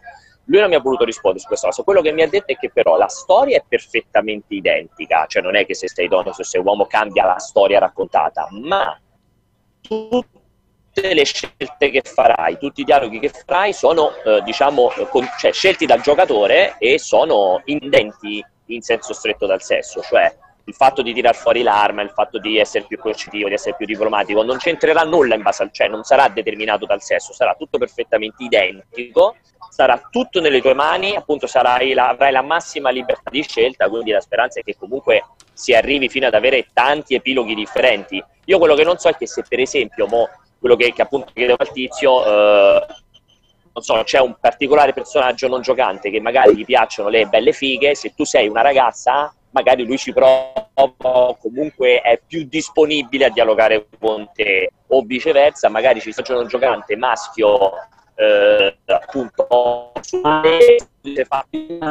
lui è più, più propenso a interagire con te. Ecco, su questa cosa non mi hanno risposto nello specifico. Ok, eh, dalla chat ci chiedono se hanno detto qualcosa relativamente alla demo pubblica, cioè quando la faranno vedere anche alle persone normali, niente, chiusi assolutamente. No, se si riguarda indietro alla tabella di Pitcher, qui la stanno facendo praticamente identica e mi sembra che loro appunto alle tre presentarono The Witcher con famoso de- la famosa demo, poi downgrade, downgrade, alla Gamescom la ripresentarono e poi a novembre rilasciarono l'intera demo. Quindi secondo me faranno una roba similare. Ok, ragazzi, volete chiedere qualcosa? Quest'anno. Volete chiedere qualcosa a Pier prima di lasciarlo andare, che poi facciamo la chiusa del, dello slot? Perché Se abbiamo- ci sono un paio di minuti, sì, perché io con Sì. Piero avevo discusso riguardo alla questione delle classi in Cyberpunk, se ti ricordi, sul fatto che le hanno, ne hanno tagliate praticamente due terzi rispetto a quelle che ci sono disponibili all'interno del, eh, del, del carta e penna. Eh, questa grande varietà di, di scelte, secondo te va a compensare questo grosso taglio che hanno fatto per quanto riguarda le classi? Cioè, hanno detto dobbiamo togliere per forza di cose questa- questo elemento perché a, a livello narrativo ci incasina, perché uno non può iniziare da poliziotto, da corporate o da tecnico, però diamo tanta varietà all'interno della storia se varietà intendessi nel, nelle skill o nel gameplay vero e proprio. Uh, uh, ti direi, allora, nella storia ti direi di sì, io credo che comunque, cioè, da The Witcher, scusami, da CD Projekt mi aspetto che lavorino in modo potente e pesante sulla storia, sulle quest. Il tipo intervistato mi ha sottolineato che loro stanno cercando di fare un sistema in cui non ti sarà neanche chiaro se stai facendo una quest principale o una quest secondaria, tanto sarà alto il livello di tutte le quest. Um, la scelta di dover tagliare sei dei nove archetipi, eh, loro hanno, me l'hanno fatto ridire per la centesima volta, l'hanno rispiegato, eh, per precise scelte di gameplay, cioè, sì che non si sposavano all'idea che questo è un titolo single player e non il gioco di ruolo cartaceo che giochi con altre X, per, X persone, quindi se fai appunto il corporate comunque avrai sempre qualcuno nel tuo gruppo che giocava con te che faceva qualcos'altro, che poteva certo. diciamo coprirti le spalle non, avendo, cioè, non, non essendo possibile questa cosa, hanno detto ci siamo concentrati anche se, ripeto, non si può parlare di classi, perché tu non devi scegliere all'inizio la classe. Tu proprio come tre alberi di tale erano alchimia, eh, non mi come li ricordo tutti e tre, comunque i tre alberi di The Witcher avrai probabilmente una roba similare, l'albero Techi, l'albero solo e l'albero eh, Technomancer, insomma, quelli, eh, sì, quelli, esatto, Netrunner, sì, Technomancer, Netrunner, e, e, probabilmente ogni albero avrà le sue, boh, 30 skill e tu potrai scegliere liberamente le skill che preferisci, senza alcun tipo di requisito precedente e così via. Quindi tu potrai scegliere tre skill come solo, tre skill come Netrunner, quattro skill come Teghi e configurarti il giocatore in base al tuo gusto, ecco, mettiamolo in questo modo, che non ci sarà la selezione delle classi, sarà libero esattamente come avveniva in The Witcher. Poi, se per esempio queste ci saranno, lui il tipo si era un po' lasciato andare nell'intervista alle tre che diceva che probabilmente ci saranno delle quest che ti crescono, succede per esempio con, con Skyrim, se non ricordo male, che hai delle, delle skill che man mano che le usi ti crescono, sì. o se sono tutte punti esperienza, eccetera, eccetera, è una roba tutto in via di definizione. Però ecco, dobbiamo mostrare probabilmente. Va bene Pier, noi ti ringraziamo, ci rivediamo questa sera alle 17.40 più o meno per il secondo slot eh, con te, speriamo di vederti dalla sala stampa per un segnale più chiaro e, e Va bene, farò il possibile. No, vabbè, ma si è, farò il possibile. quasi tutto quello che, che ci hai detto. Eh, ti ringraziamo, noi ti salutiamo, che ci connettiamo Ciao, con, ragazzi. con Aligi. Ciao Pier, buon Ciao, lavoro, Pier. a dopo. Ci connettiamo subito con Aligi perché passiamo a un altro slot uh, importante, anzi probabilmente il più importante, il più atteso della giornata, parliamo di, di Sekiro. Finalmente abbiamo visto gameplay, Ema estasiato da, dal gameplay che, che, ha registrato Aligi, quello che ha trapelato insomma in questi giorni, ve, ne, ve, lo faremo vedere adesso non appena si connette il nostro redattore barbuto preferito, quello che ne rimane. Mi sono dimenticato chiedere, di chiedere a Pierpaolo, visto che ne avevamo già parlato la, qualche mese fa alle tre, autografo del, del, cosplayer figo di Cyberpunk, che è di nuovo che sono portati a Los Angeles e poi sono portati anche a Colonia. Mannaggia. Dille qualcosa? Se avessi detto io una cosa del genere, mi avresti guardato malissimo. Non mi hai nemmeno permesso di fare la domanda su Cyberpunk e io devo dirle qualcosa. No, no, non te l'ho permesso perché purtroppo lo slot... Ma tanto lo sfrutterò il, il, collegamento dopo per rifarli. Bravissimo. Dopo, ragazzi, quando torna Pierpaolo... Posso questa... chiedergli dell'autografo dopo? Sì, ah, vabbè, allora dopo alle 17.40 faremo un altro un slot, eh, slot su, su, su, Cyberpunk 2077. Intanto stiamo aspettando Pregi, non sento neanche il... Il piripi. Il piripi della chiamata. chiamata. Già, ci ho fatto tagliare come sempre per nulla. E dice, cosa volevi chiedere a Pierre di, di E dopo glielo chiedo, che faccio? Ah, okay. Faccio la domanda due volte. Spoileri? No, no, non spoilerò. Anche perché è una domanda molto strana. Mm. Molto bene. Iniziamo a parlare noi invece di, di Sekiro, visto che comunque dicevo, è uscito tanto gameplay sulla rete in questi giorni, è caduto l'embargo oggi. Ema, le tue impressioni sono... Sei rimasto a bocca aperta tipo per mezz'ora mentre Io sono estasiato in realtà non tanto da quello che si è visto nel gameplay che abbiamo visto insieme perché era giocato non so da chi, ma da qualcuno che forse non aveva mai preso in mano un pad con un gioco di Miyazaki. Ehm, ma soprattutto da quello che ho letto nel provato di, di Alici e da quello che sono riuscito a capire poi da quel gameplay, mi è sembrato che eh, le grandi promesse da parte di, di From, di Miyazaki o chi per lui di staccarsi dal concetto Souls e probabilmente c'è una grossa voglia di Miyazaki di far capire che lui non è diventato Miyazaki solo perché si è inventato Dark Souls, solo perché si è inventato questo sottogenere, ma ha anche delle altre idee. Tant'è vero che Sekiro prende alcuni degli elementi fondamentali come la stamina, la lentezza sostanziale di un gameplay che poi è stato già velocizzato con Bloodborne, eh, ma comunque manteneva la, diciamo, la, la, tecni- i tecnicismi della stamina, dello gestire eh, il numero di attacchi prenderlo, dire completamente non ce ne frega più nulla, mandiamo tutto questo a farsi benedire, eliminiamo la stamina, si può cominciare a dare colpi di qua e di là come ci pare, ma ciò sì, non significa renderlo più semplice perché i nemici saranno estremamente più, eh, più diciamo, attivi e responsivi non e aggiungere la... Ti sentiamo, ti sentiamo. E aggiungere la, la meccanica della difesa che mi sembra funzioni veramente bene. Va bene. Pregi? Tu ci senti? Lo prendo come un ni? Direi di no. Pronto, pronto? Noi ti sentiamo pronto? molto bene. Qualcuno mi sente? Sì. Sì, Ali. Che broncino che ha. Non sento, non sento. Vero, è sbuffa da due giorni questo ragazzo. Secondo me lo stanno sfruttando e lo stanno spremendo come... Sbuffa da 30 sì, anni. sto facendolo, ma non, non, non, non, sento niente, non sento no. la chiamata, non, sento Regia, nessun fate audio. Qualcosa. Qualcuno mandi un messaggio a Tommasino Pregi dicendogli che noi lo sentiamo e potrebbe tranquillamente parlare per 10 Posso minuti. provare a attaccare la wifi? Però non... No, fa benissimo così. No, non non farlo, toccare niente che non sei l'unica persona che si vede bene di queste dirette senza Uno scatti. può scrivere qualcosa se Esatto, sentite... ti no. sentiamo, guarda, io potrei andare avanti a No, parlarti, ma è bellissimo. Sai che sei scemo un pochino. No, l'avete- no, l'hanno interrotto con questa faccia intelligente Ah, che vabbè. sembra proprio la sua foto. Foto per- Da carta d'identità la foto di Pregi in questo momento, povero Pregi. È, è sull'oro di una crisi nervosa, comunque sì, Pregi. Adesso ragazzi cercheremo di riconnetterci nel più breve tempo niente. Nel più breve tempo possibile a Pregi. Yak, se puoi dalla regia, digli che noi lo sentiamo benissimo e quindi potrebbe, quando si connette, può parlare In chat ci tranquillamente dicono che sta trollando. di probabilmente. Esatto, pronto? Pronto? Sì. No, che potrebbe C'è- c'è tranquillamente un parlare tunnel, 10 c'è una minuti. galleria. Sì, sono delle interferenze. Dicevi...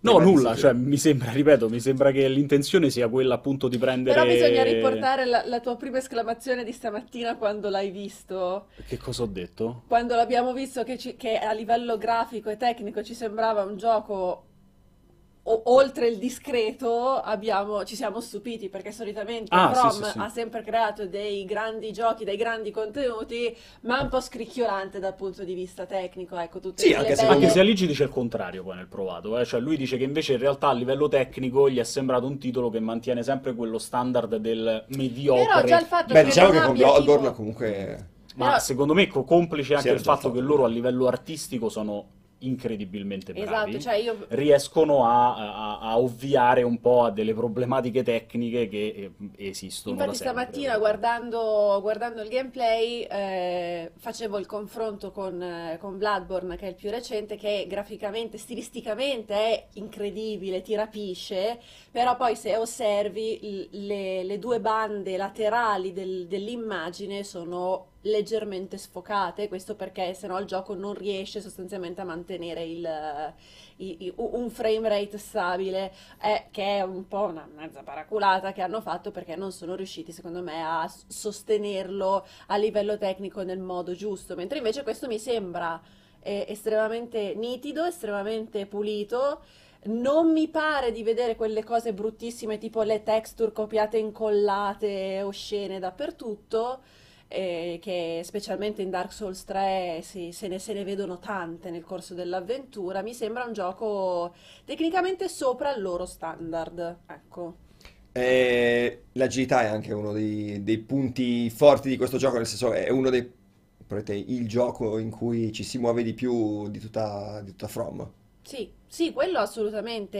Il- già il fatto che abbiano implementato questa parte del, del rampino è, è tutto, cioè porta proprio il, il gioco su un livello completamente diverso rispetto ai Souls classici dove tipo saltare era la- l'azione più difficile Sì, qui c'è addirittura proprio possibile. un tasto di salto molto più semplice Esatto. nell'utilizzo, nell'approccio. Ma eh, il rampino eh, si è capito che non è utilizzabile liberamente dove, dove si vuole, però almeno da questo, da, da come si vede in questo gameplay, in realtà di punti per attaccarlo ce ne sono comunque Ce ne sono parecchi. Sì.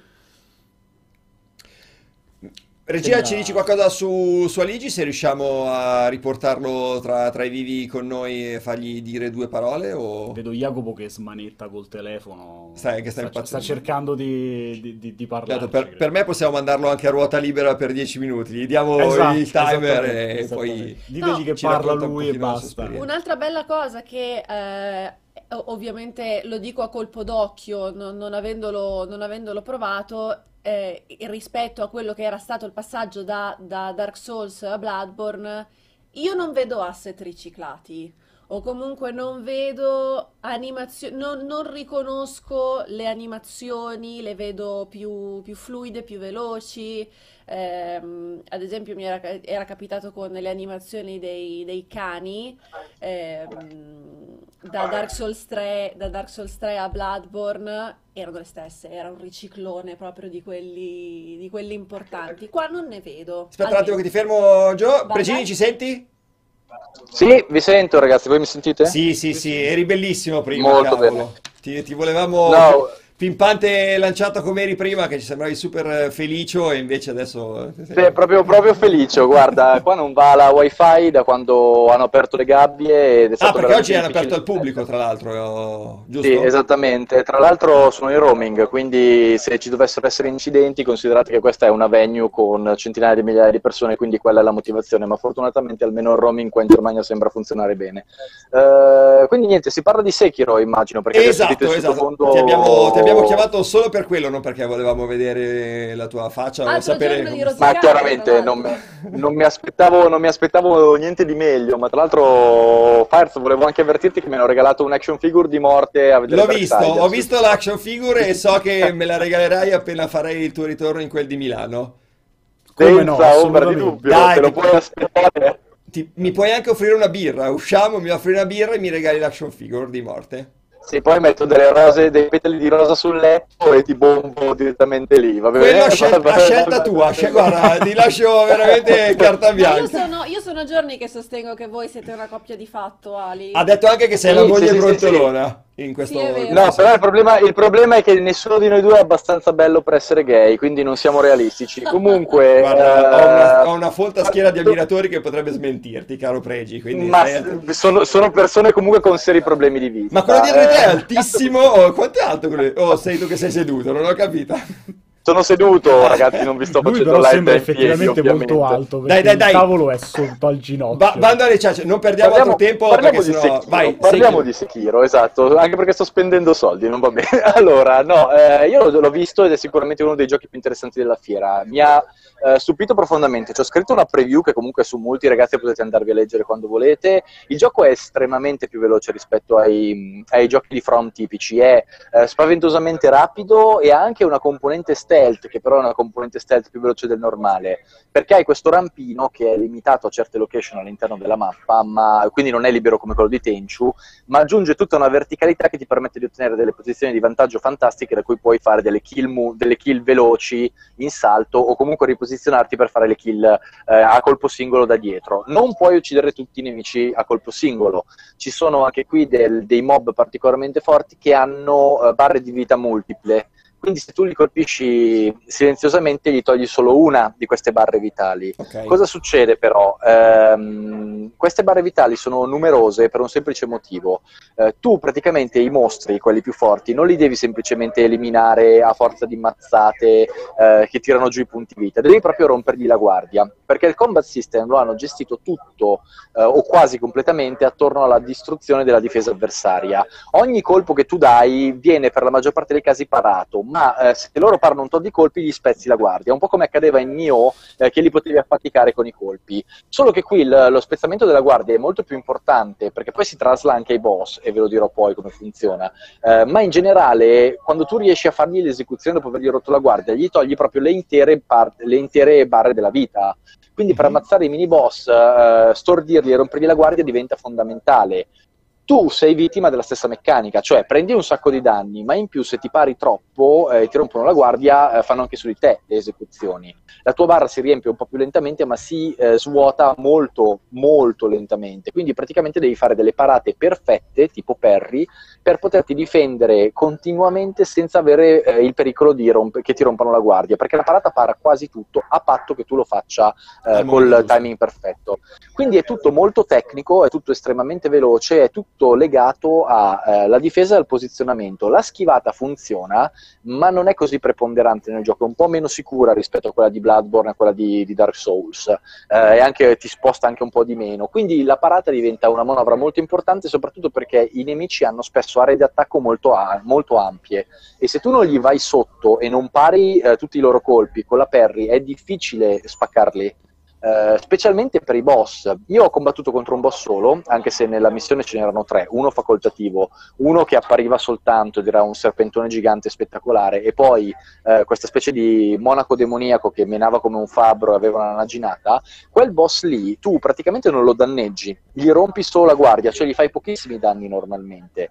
Eh, e l'unico modo che hai per eh, fargli danni costanti e entrare nei suoi- nelle, nelle sue grandinate di attacchi costanti è a tutti gli effetti o aspettare quei due o tre colpi che lo lasciano scoperto, un po' tipo i boss di Dark Souls e di Bloodborne eh, che fa durante i pattern, oppure parare in serie 4-5 colpi di una sua combo e andargli sotto e contrattaccare con 3-4 colpi.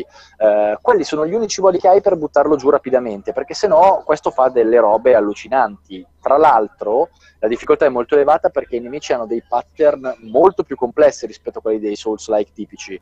Quindi questo boss qua, ad esempio, già faceva 7-8 attacchi di su all'inizio e poi quando gli hai tolto la prima barra della vita ha cambiato pattern. Tolta la seconda ha cambiato pattern ancora, quindi a un certo punto faceva la nebbia, spariva, si duplicava, eh, faceva delle cose veramente balorde. La cosa assurda è che tu puoi cercare di scappare con la verticalità, col fatto che è a rampino, anche durante le boss fight, ma ti pigliano. Eh, tutti i nemici e tutte le location sono studiate per fare in modo che il fatto di scappare verso l'alto non ti, può, non ti mette al sicuro. Ci sono solo alcune zone da cui tu puoi scappare dai nemici. Se ti vedono, ti stanno dietro sempre. Non Ok. puoi Eh, ma le aree dei boss sono chiuse come quelle di Dark Souls oppure combatti nelle sezioni, Eh, diciamo, open world? no, io sono, semplice- io sono semplicemente entrato su sto ponte pieno di petali e alberi di, di ciliegio, molto molto suggestivo tra l'altro, eh, e lui a un certo punto salta fuori da un tempio e inizia ad attaccarti, non c'è nebbia, non c'è niente, tu Ok, entri e quindi- loro arrivano. Quindi volendo puoi anche scappare liberamente per il livello, in teoria? Eh, non, puoi, non puoi avanzare, eh, No, certamente perché comunque cioè, puoi arrivare lì e puoi scappare via, ma una volta che la boss fight è iniziata, se tu cerchi di andare dall'altra parte, dall'altra parte non puoi avanzare. Però ovviamente una volta che sei lì non cerchi di scappare No, perché no, tu, chiaro, quello, chiaro. quello è una fase di avanzamento. Eh, c'è anche il fattore che comunque ci sono i checkpoint alla Dark Souls, quindi ci sono delle statue dove tu vai che resettano tutti i nemici e che ti fanno da punto di salvataggio. Quindi comunque il DNA da gioco From ce l'ha ancora, la difficoltà, questo genere di checkpoint, il combat sistema targeting.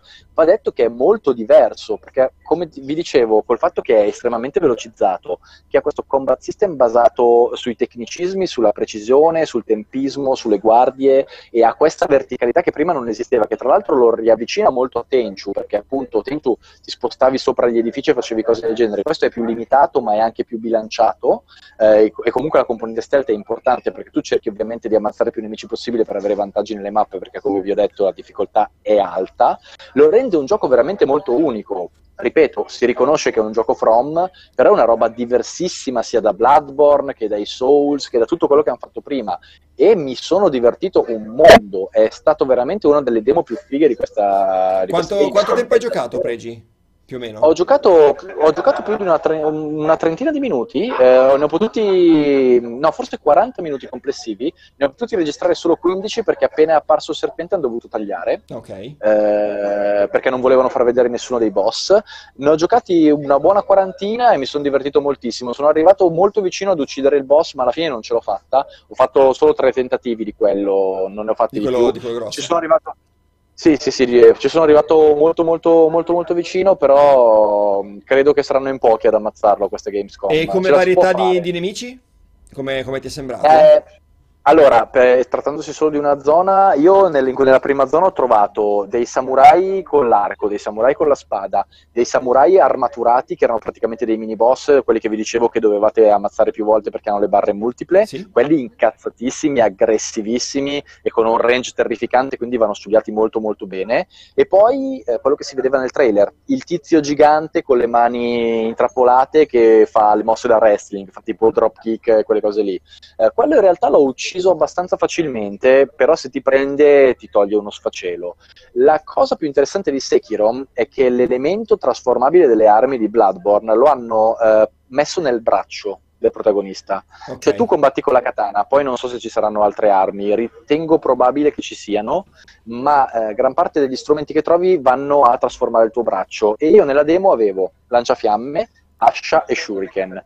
L'ascia serve per rompere i nemici con lo scudo e è molto molto utile perché proprio, no? spezza la Rimangono, rimangono glielo spezzi, glielo, glielo rompi, glielo rompi proprio a metà.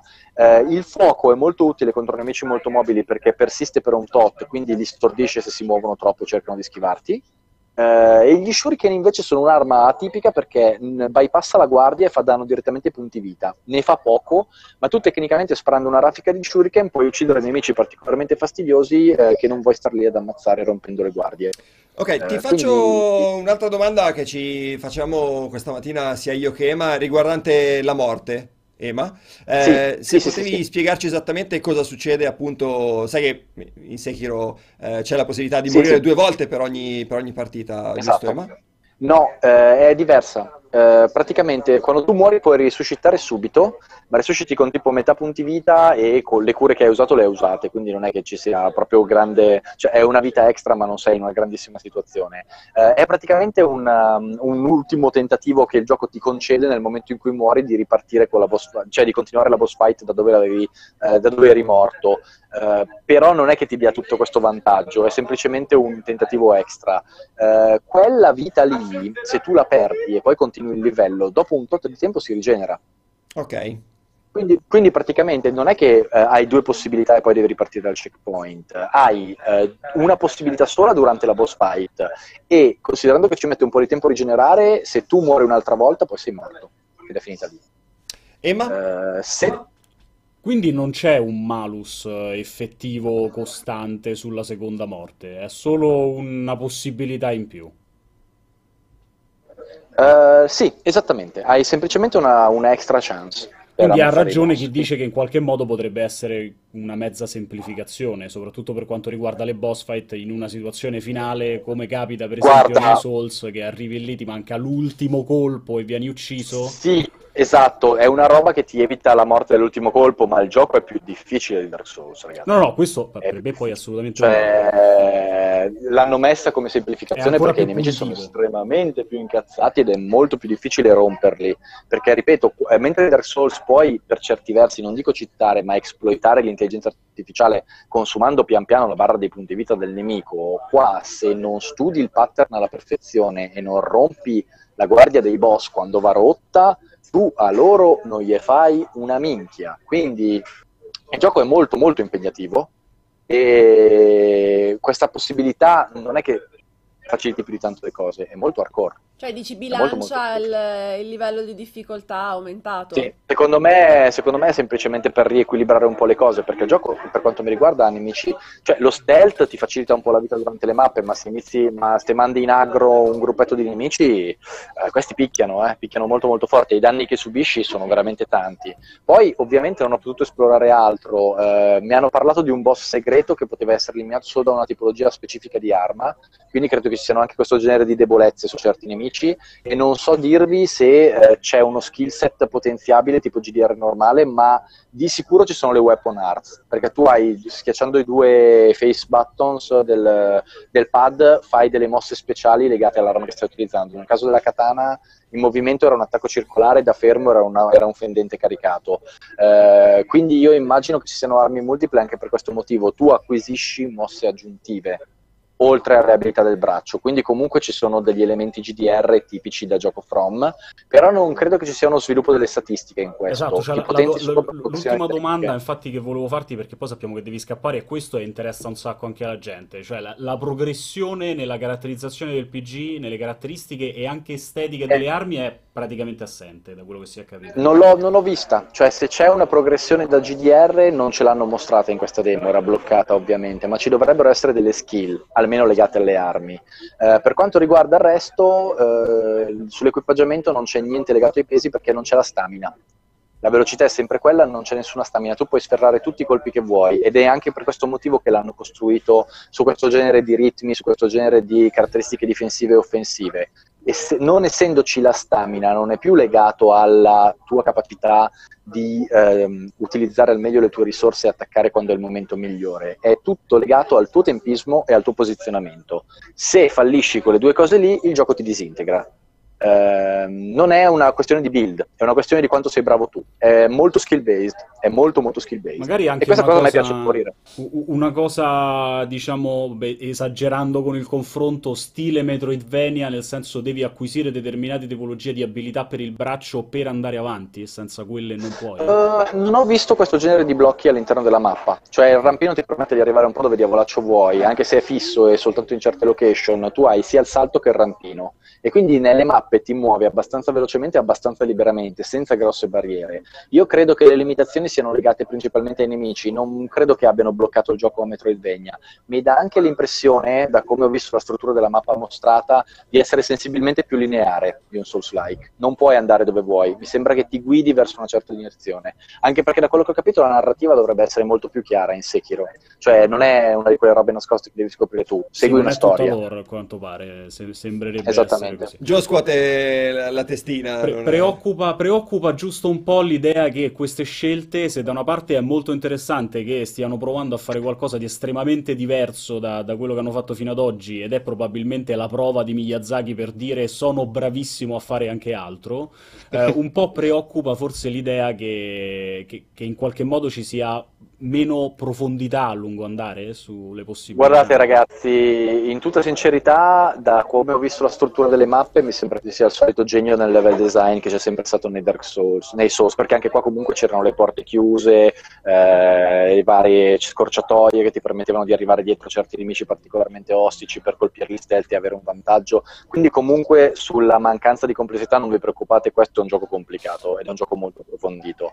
Eh, per quanto riguarda il resto, sarebbe, cioè, sarebbe anche ora, ora va bene tutto, loro sono bravissimi e quant'altro, però eh, per quanto mi riguarda il coraggio di sperimentare, di provare qualcosa di nuovo è solo bene. Se Sekiro fosse stato l'ennesimo Souls-like mi sarebbero cadute le palle, invece così è un action fatto come Dio comanda che cerca di fare qualcosa di nuovo e può portare effettivamente nel panorama qualcosa di molto diverso. E in tutta sincerità, tanto di cappello, va benissimo così, va benissimo un IP, va benissimo una cosa nuova. Eh, sono molto interessato, a me il gioco è piaciuto veramente tanto, mi sono divertito davvero tanto, è una delle demo migliori che ho provato qua. E ho provato tanta roba bella, quindi eh, secondo me è il caso di aspettarlo con una certa fotta perché potrebbe essere un gioco della Madonna. Va bene, Pregi, tu devi scappare adesso, giusto? Sei... È meglio che... Sì, è me- no, sì, devo scappare ragazzi, quindi tanti bacioni. Va bene, noi ti salutiamo. Gio, volevi aggiungere qualcosa al No, volo no, Pregi? andare, lascia- lo lascio Lo, lo lasciamo andare? Va bene, Ciao, ciao, grazie. Ciao, ciao. Pregi. Ciao ragazzi. Non voglio essere la responsabile di vari ritardi o di slot, interviste perse. Perse per no. colpa di Giordana. Esatto. Quindi, giocone, insomma, ci... Sì, mi sembra Ci che le impressioni restano quelle, quelle lì confermate. Poi i dubbi che sono tanti in realtà per l'utenza, eh, il Mm. discorso del, del- questo anche il cambio narrativo ad alcuni Quella è interessato, ad altri meno.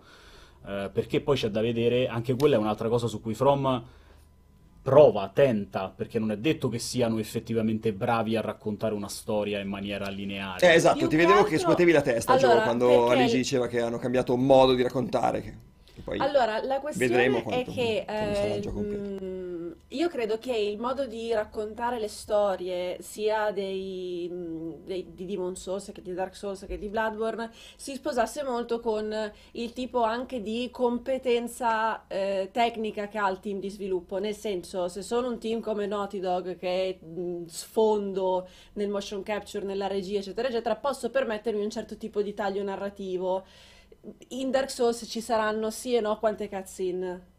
Tre, Sì, quattro, la media mai quella. parlate, perché il, il dialogo è solo affidato ai personaggi non giocanti. Di conseguenza, il tipo di narrazione, quello da scoprire, da investigare, da leggere all'interno del- eh, degli, degli oggetti, si sposa con il tipo di gioco che hanno costruito. Mhm.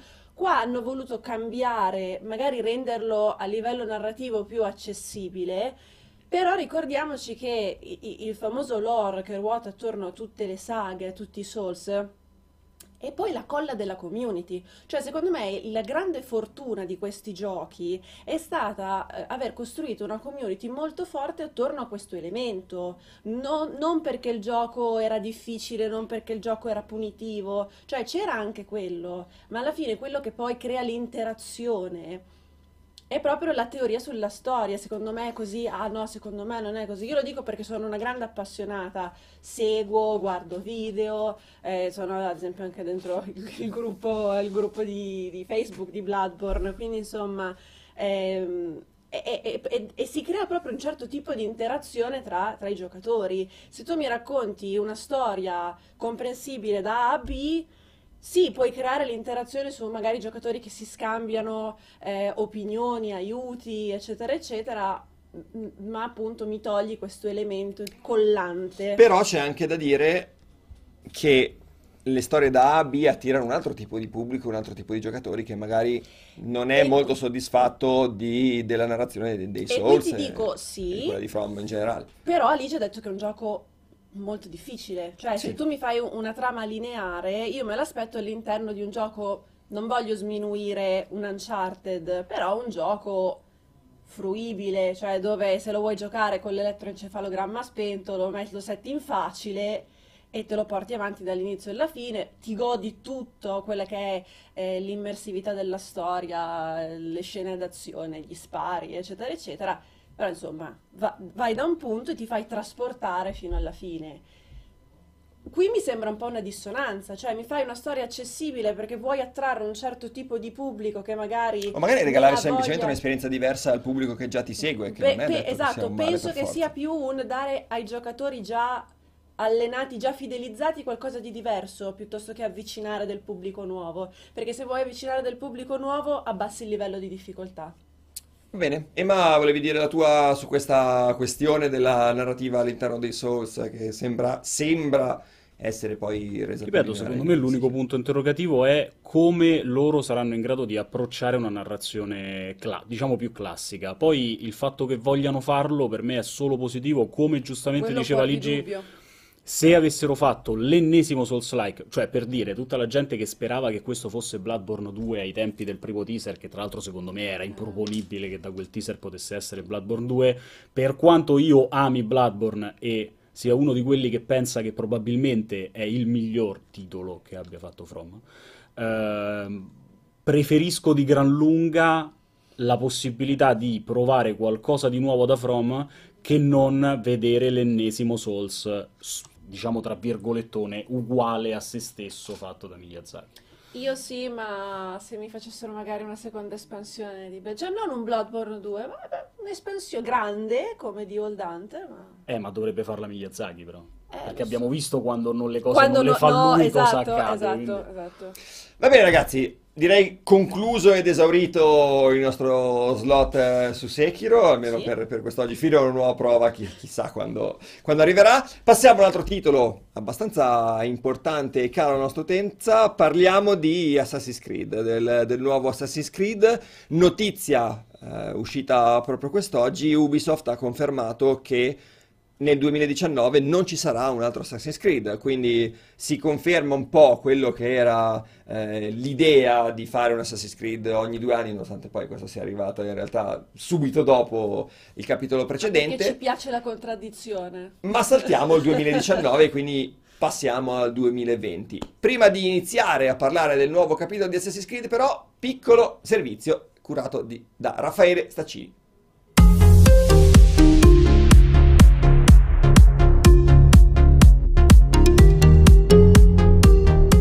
Assassin's Creed Odyssey è un titolo costruito sulle solide basi che Ubisoft ha posto un anno fa con Origins. La sua vicinanza a un gioco recente non significa però che Odyssey sia un prodotto privo di personalità. Ubisoft Quebec ha infatti sfruttato appieno l'antica Grecia, creando una delle ambientazioni più suggestive mai viste nella serie. Odyssey punta poi su un aspetto davvero atipico per questo marchio, ovvero il fantastico, portando al limite le possibilità dei cosiddetti frutti dell'Eden. Ne derivano abilità spettacolari e devastanti che si inseriscono all'interno di un sistema di combattimento variegato e divertente. La storia segue le vicende di Cassandra o Alexios, a seconda della scelta iniziale, e pone di fronte a numerose scelte sia a livello di trama sia a livello di personalizzazione del protagonista. Assassin's Creed Odyssey sviluppa infatti notevolmente i suoi elementi RPG, regalando un gran numero di opzioni. Tornano infine anche le battaglie navali, con meccaniche rinnovate per l'occasione. La data di uscita di Assassin's Creed Odyssey è prevista per il 5 ottobre su PlayStation 4, Xbox One e PC.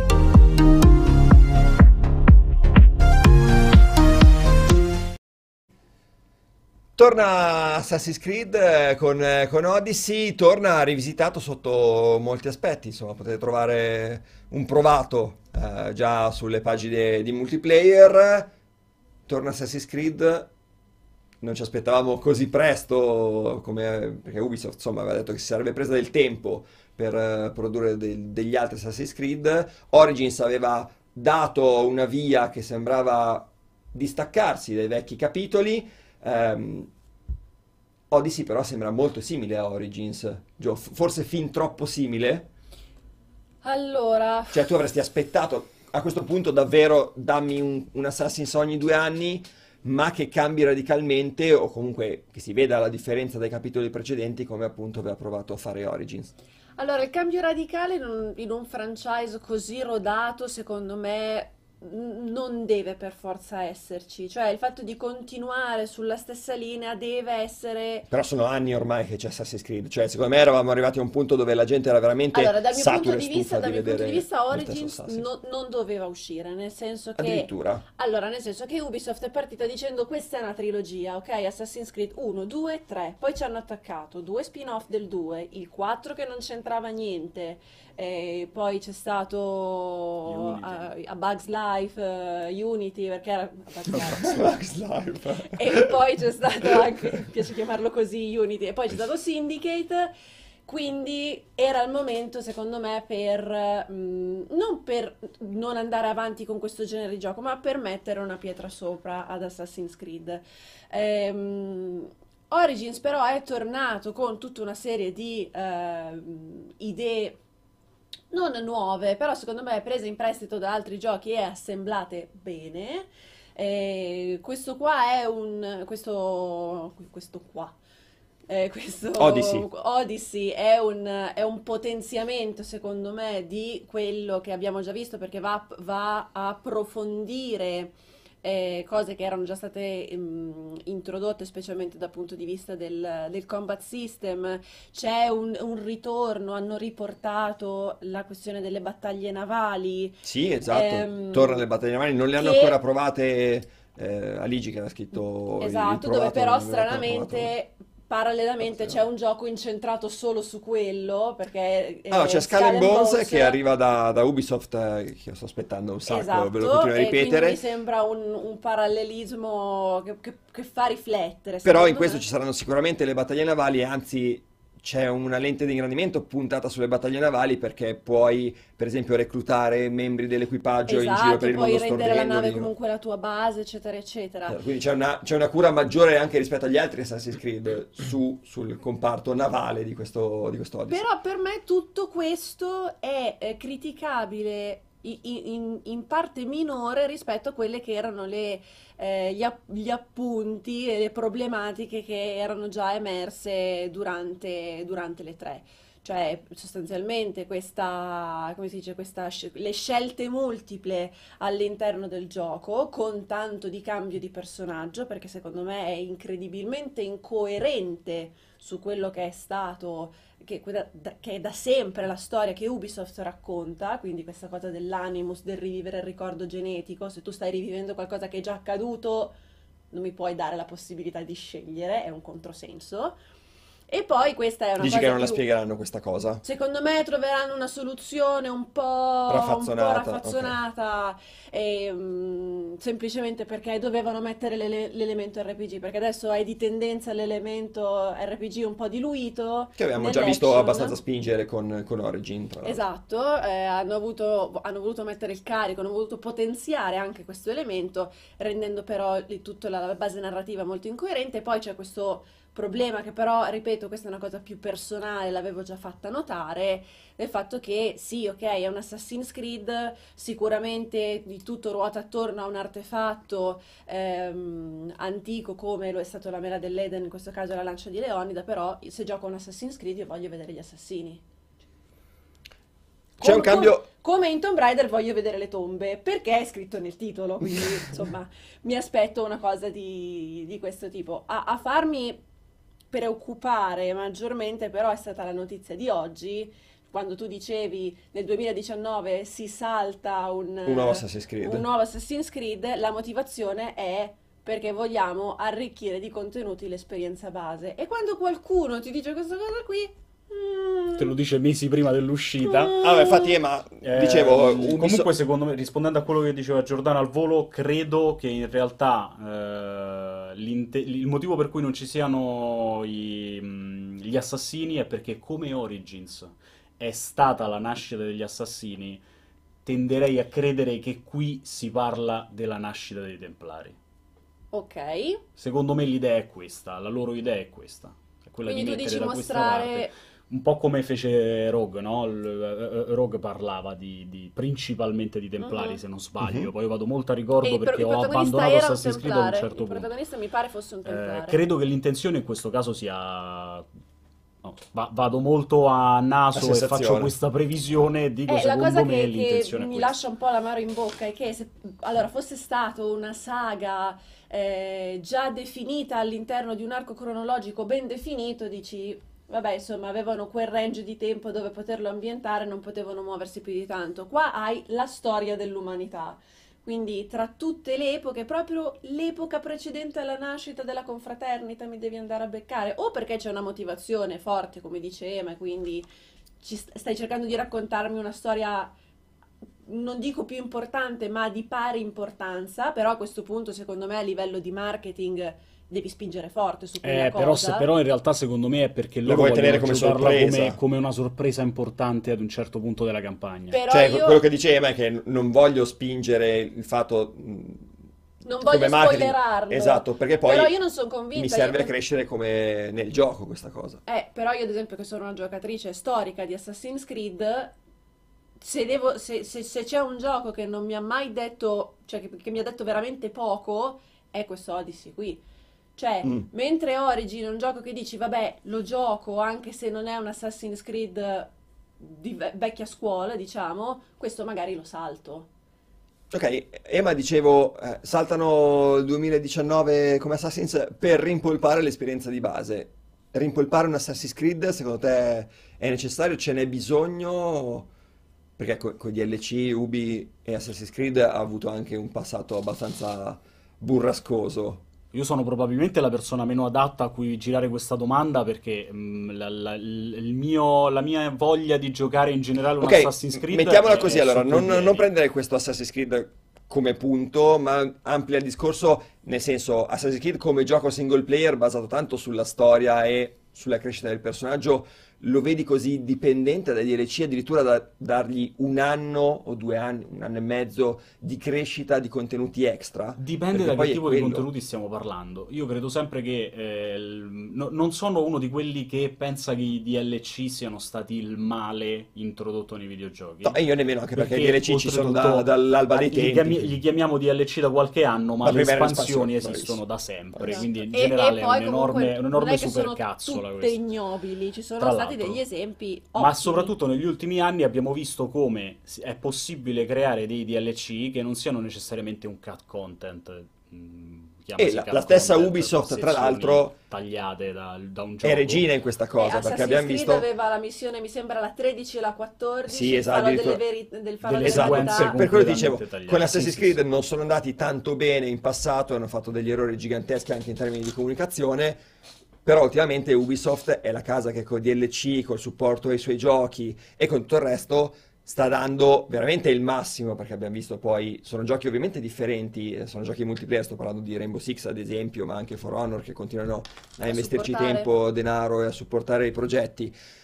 Quello che mi chiedo è se un tipo di supporto, come stanno dando ai titoli multiplayer, sia sensato da fare su un gioco che basa l'esperienza sul single player e portarlo avanti per due anni, perché secondo me comunque giocare lo stesso titolo per due anni single player, nonostante il supporto eccellente, nonostante un, un presunto supporto eccellente, potrebbe comunque portare la gente a stancarsi della produzione. Personalmente i DLC di un single player non riescono a colpirmi o a interessarmi in generale, è molto difficile che Vero, voglia, vero. voglia andare avanti perché l'esperienza single player deve essere autoconclusiva, cioè quando io mi compro il gioco base e gioco un'avventura single player, in questo caso Assassin's Creed, voglio che nel gioco base ci sia un punto di partenza ben definito, una crescita del personaggio e arrivi a una conclusione e fine. Cioè, poi il DLC mi può aggiungere un personaggio aggiuntivo e una storyline legata a quello o un contenuto extra, ma che non mi fa per forza dire ok, lo riprendo in mano a un anno e mezzo di distanza, a sette mesi di distanza, dire lo, lo rigioco e vado avanti, anche Quello è verissimo e tra, tra l'altro dipenderà anche da, da come gestiranno a livello, a livello economico la cosa, come sarà tutto il business plan di costi delle varie Certo, espansioni. ovviamente. Però credo che sotto questo punto di vista in realtà Assassin's Creed sia una di quelle poche serie single player che può in qualche modo giocare sul concetto di, eh, di riprendere e comunque continuare ad aggiungere nel tempo, come ha già fatto ne- ne- negli scorsi episodi, perché mh, parliamo di un titolo che approccia poi periodi storici, rimaneggia, romanza, come vi pare, ma prende dei momenti storici che hanno comunque un grosso appeal sul pubblico. E quindi magari nella campagna dell'antica Grecia di Odyssey non puoi eh, andare ad inserire tra le tante cose qualcosa che potrebbe essere in in realtà molto interessante da vedere per il giocatore, lo utilizzi per crearci un contenuto aggiuntivo, aggiuntivo in più. Esempi, di esempi nella- nell'antica Grecia ne puoi fare un milione perché dubito che la campagna, per quanto corposa possa essere, affronti tutte le varie Vada a leggende, i vari certo. miti, che invece potrebbero essere interessanti riprendere in Anche espansione. perché qui abbiamo la possibilità di scegliere tra due personaggi, quindi non mi stupirebbe se Anche se volta... poi la storia è, è la medesima. Sì, e- però non, non- non- non mi stupirebbe se appunto il personaggio che noi non abbiamo utilizzato venisse, tra virgolette, riciclato per un secondo tipo di contenuto, per una campagna aggiuntiva o per appunto raccontare qualcosa meanwhile il- la, la storia, la storia principale, quindi un racconto parallelo Mhm. rispetto a quello che ha vissuto il giocatore. Un altro esempio, secondo me, di eh, espansione possono essere mh, tutti quegli eventi, anche se è molto difficile inserirle in un single player perché si prestano più a un titolo multiplayer, come appunto ci sono le battaglie navali, quindi facciamo l'evento settimanale della battaglia navale, facciamo l'evento settimanale dell'arena di combattimento. Non so quanto possa funzionare a livello di single player, non mi stupirebbe che a un certo punto il gioco si aprisse anche a eventualmente un multiplayer. Ok, eh, vorrei chiudere un attimo con eh, l'ultima analisi per, eh, per finire lo slot di Assassin's Creed. Quanto secondo voi i contenuti di Assassin's Creed eh, rischiano di passare inosservati o comunque messi in secondo piano dall'enorme mole di titoli che poi usciranno l'anno prossimo, perché il 2019 si prospetta un anno di quelli veramente di fuoco per, per i videogiocatori. Ma sono tre anni che diciamo questa cosa dell'anno successivo. Esi- ma è sempre così, è Sì, vero. sì, sì, Poi vero. ogni mese guardate marzo, guardate marzo, ad esempio, co- cosa esce Se ed è molto furbi- difficile per un gioco uscito a ottobre, novembre, continuare un forte ciclo vitale, spinto anche dal marketing di Ubisoft, ovviamente, che dovrà però combattere con i titoli freschi che arrivano, ci saranno veramente decine e decine di giochi, capito? In generale è difficile già all'inizio perché se ci pensate è un titolo che esce a 20 giorni, ah, tra l'altro anticipato apposta, ma esce a 20 giorni da un Red Dead Redemption 2 che probabilmente nell'ambito open world proprio spaccherà le gambe a qualsiasi altro esponente del genere. Per carità, poi parliamo di due titoli estremamente diversi, eh? Eh, ma credo che comunque una fetta di quel pubblico che per tanti anni ha comprato Assassin's Creed per giocarsi il suo open world di fine anno, probabilmente quest'anno andrà su Red Dead.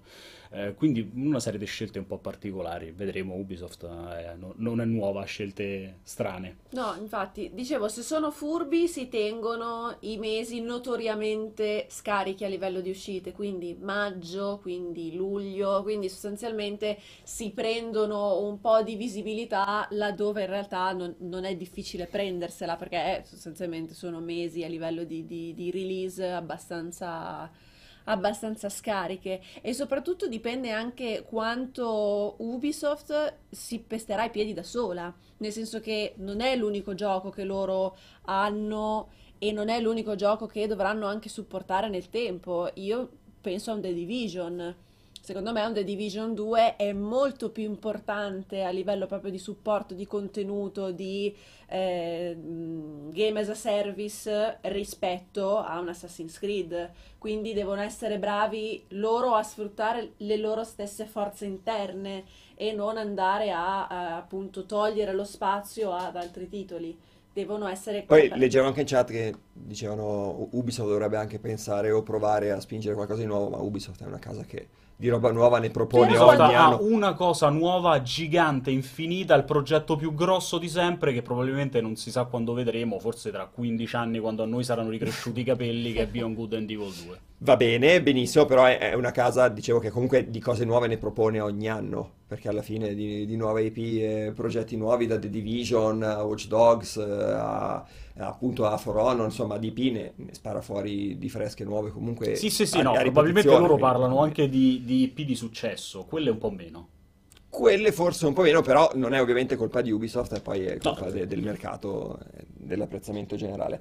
Ragazzi, ho visto che vi ha triggerato parecchio Assassin's Creed, purtroppo abbiamo finito il tempo a nostra disposizione, vediamo se eh, recuperare qualche domanda in qualche altro slot in cui andremo più corti. Ehm, passiamo a parlare della conferenza con le dovute virgolette attorno alla conferenza. di Microsoft di ieri è stata lunghissima, l'abbiamo seguita insieme in diretta per tutte le due ore di conferenza, ci aspettavamo, eh, Giordano, forse addirittura qualcosa peggio all'inizio, dell'ini- Ci prima di partire. divanetti. Ci aspe- ti aspettavi i divanetti, io mi aspettavo qualcosa di meglio, andiamo a vedere un piccolo recap del nostro servizio e poi ne parliamo insieme.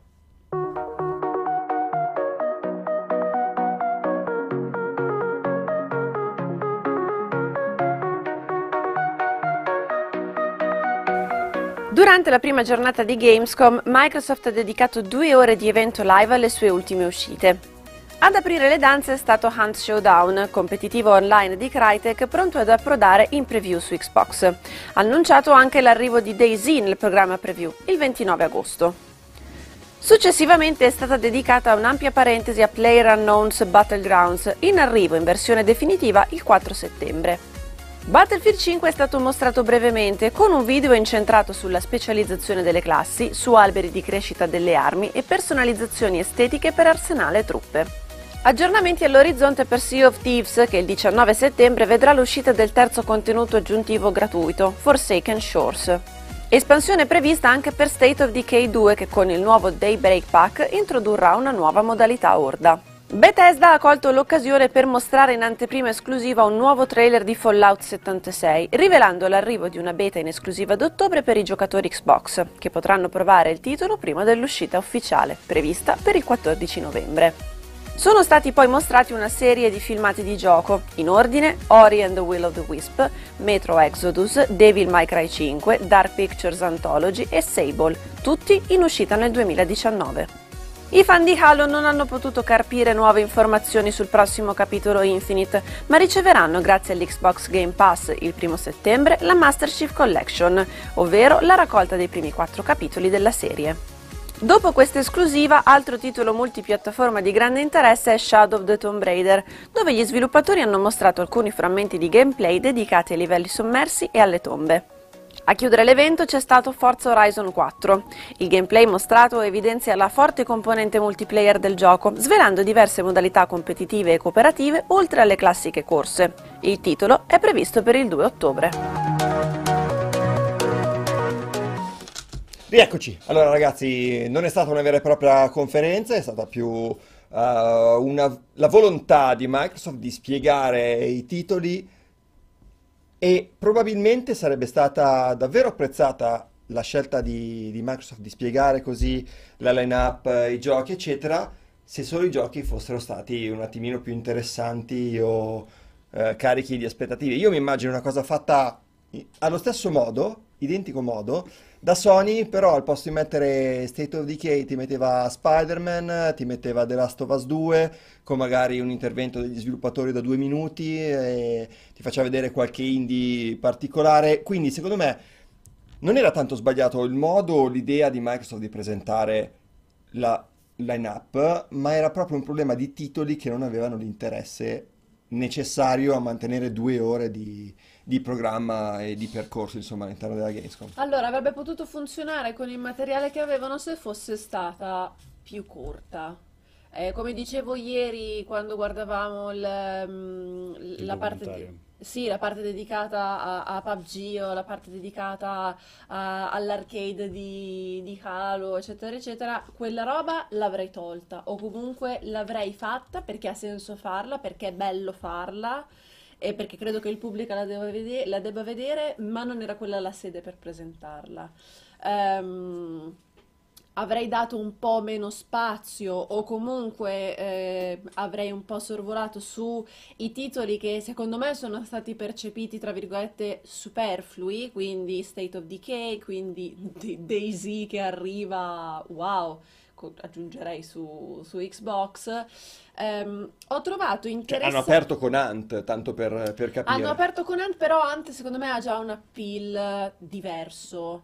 Eh, perché comunque. Ma è un gioco che in pochi conoscono. È un gioco che in pochi conoscono, che è uscito solo su PC, che comunque è dietro un grande team di, di sviluppo che è Crytek, quindi secondo me aveva il suo senso, eh, anche perché poi gli hanno dedicato anche un buon 5 minuti di, di chiacchiera con gli sviluppatori, quindi quello, su quello posso ancora mh, dire ok. La cosa che ho trovato interessante è stata la presenza di titoli multipiattaforma come Fallout e Rise of the Tomb Raider, come se Microsoft stesse cercando di dimostrare che eh, loro comunque cercano di fare un po' amicizia o comunque cercano di rimettersi in carreggiata. Guardate, abbiamo qua Bethesda, abbiamo il, il, il trailer in esclusiva che poi alla fine era, ecco lo stiamo vedendo adesso, trailer bellissimo che però alla fine era la spiegazione di un del elemento camp, okay. del camp, esatto, che avevamo già visto durante la lunghissima presentazione che aveva fatto Todd Howard um, alle tre.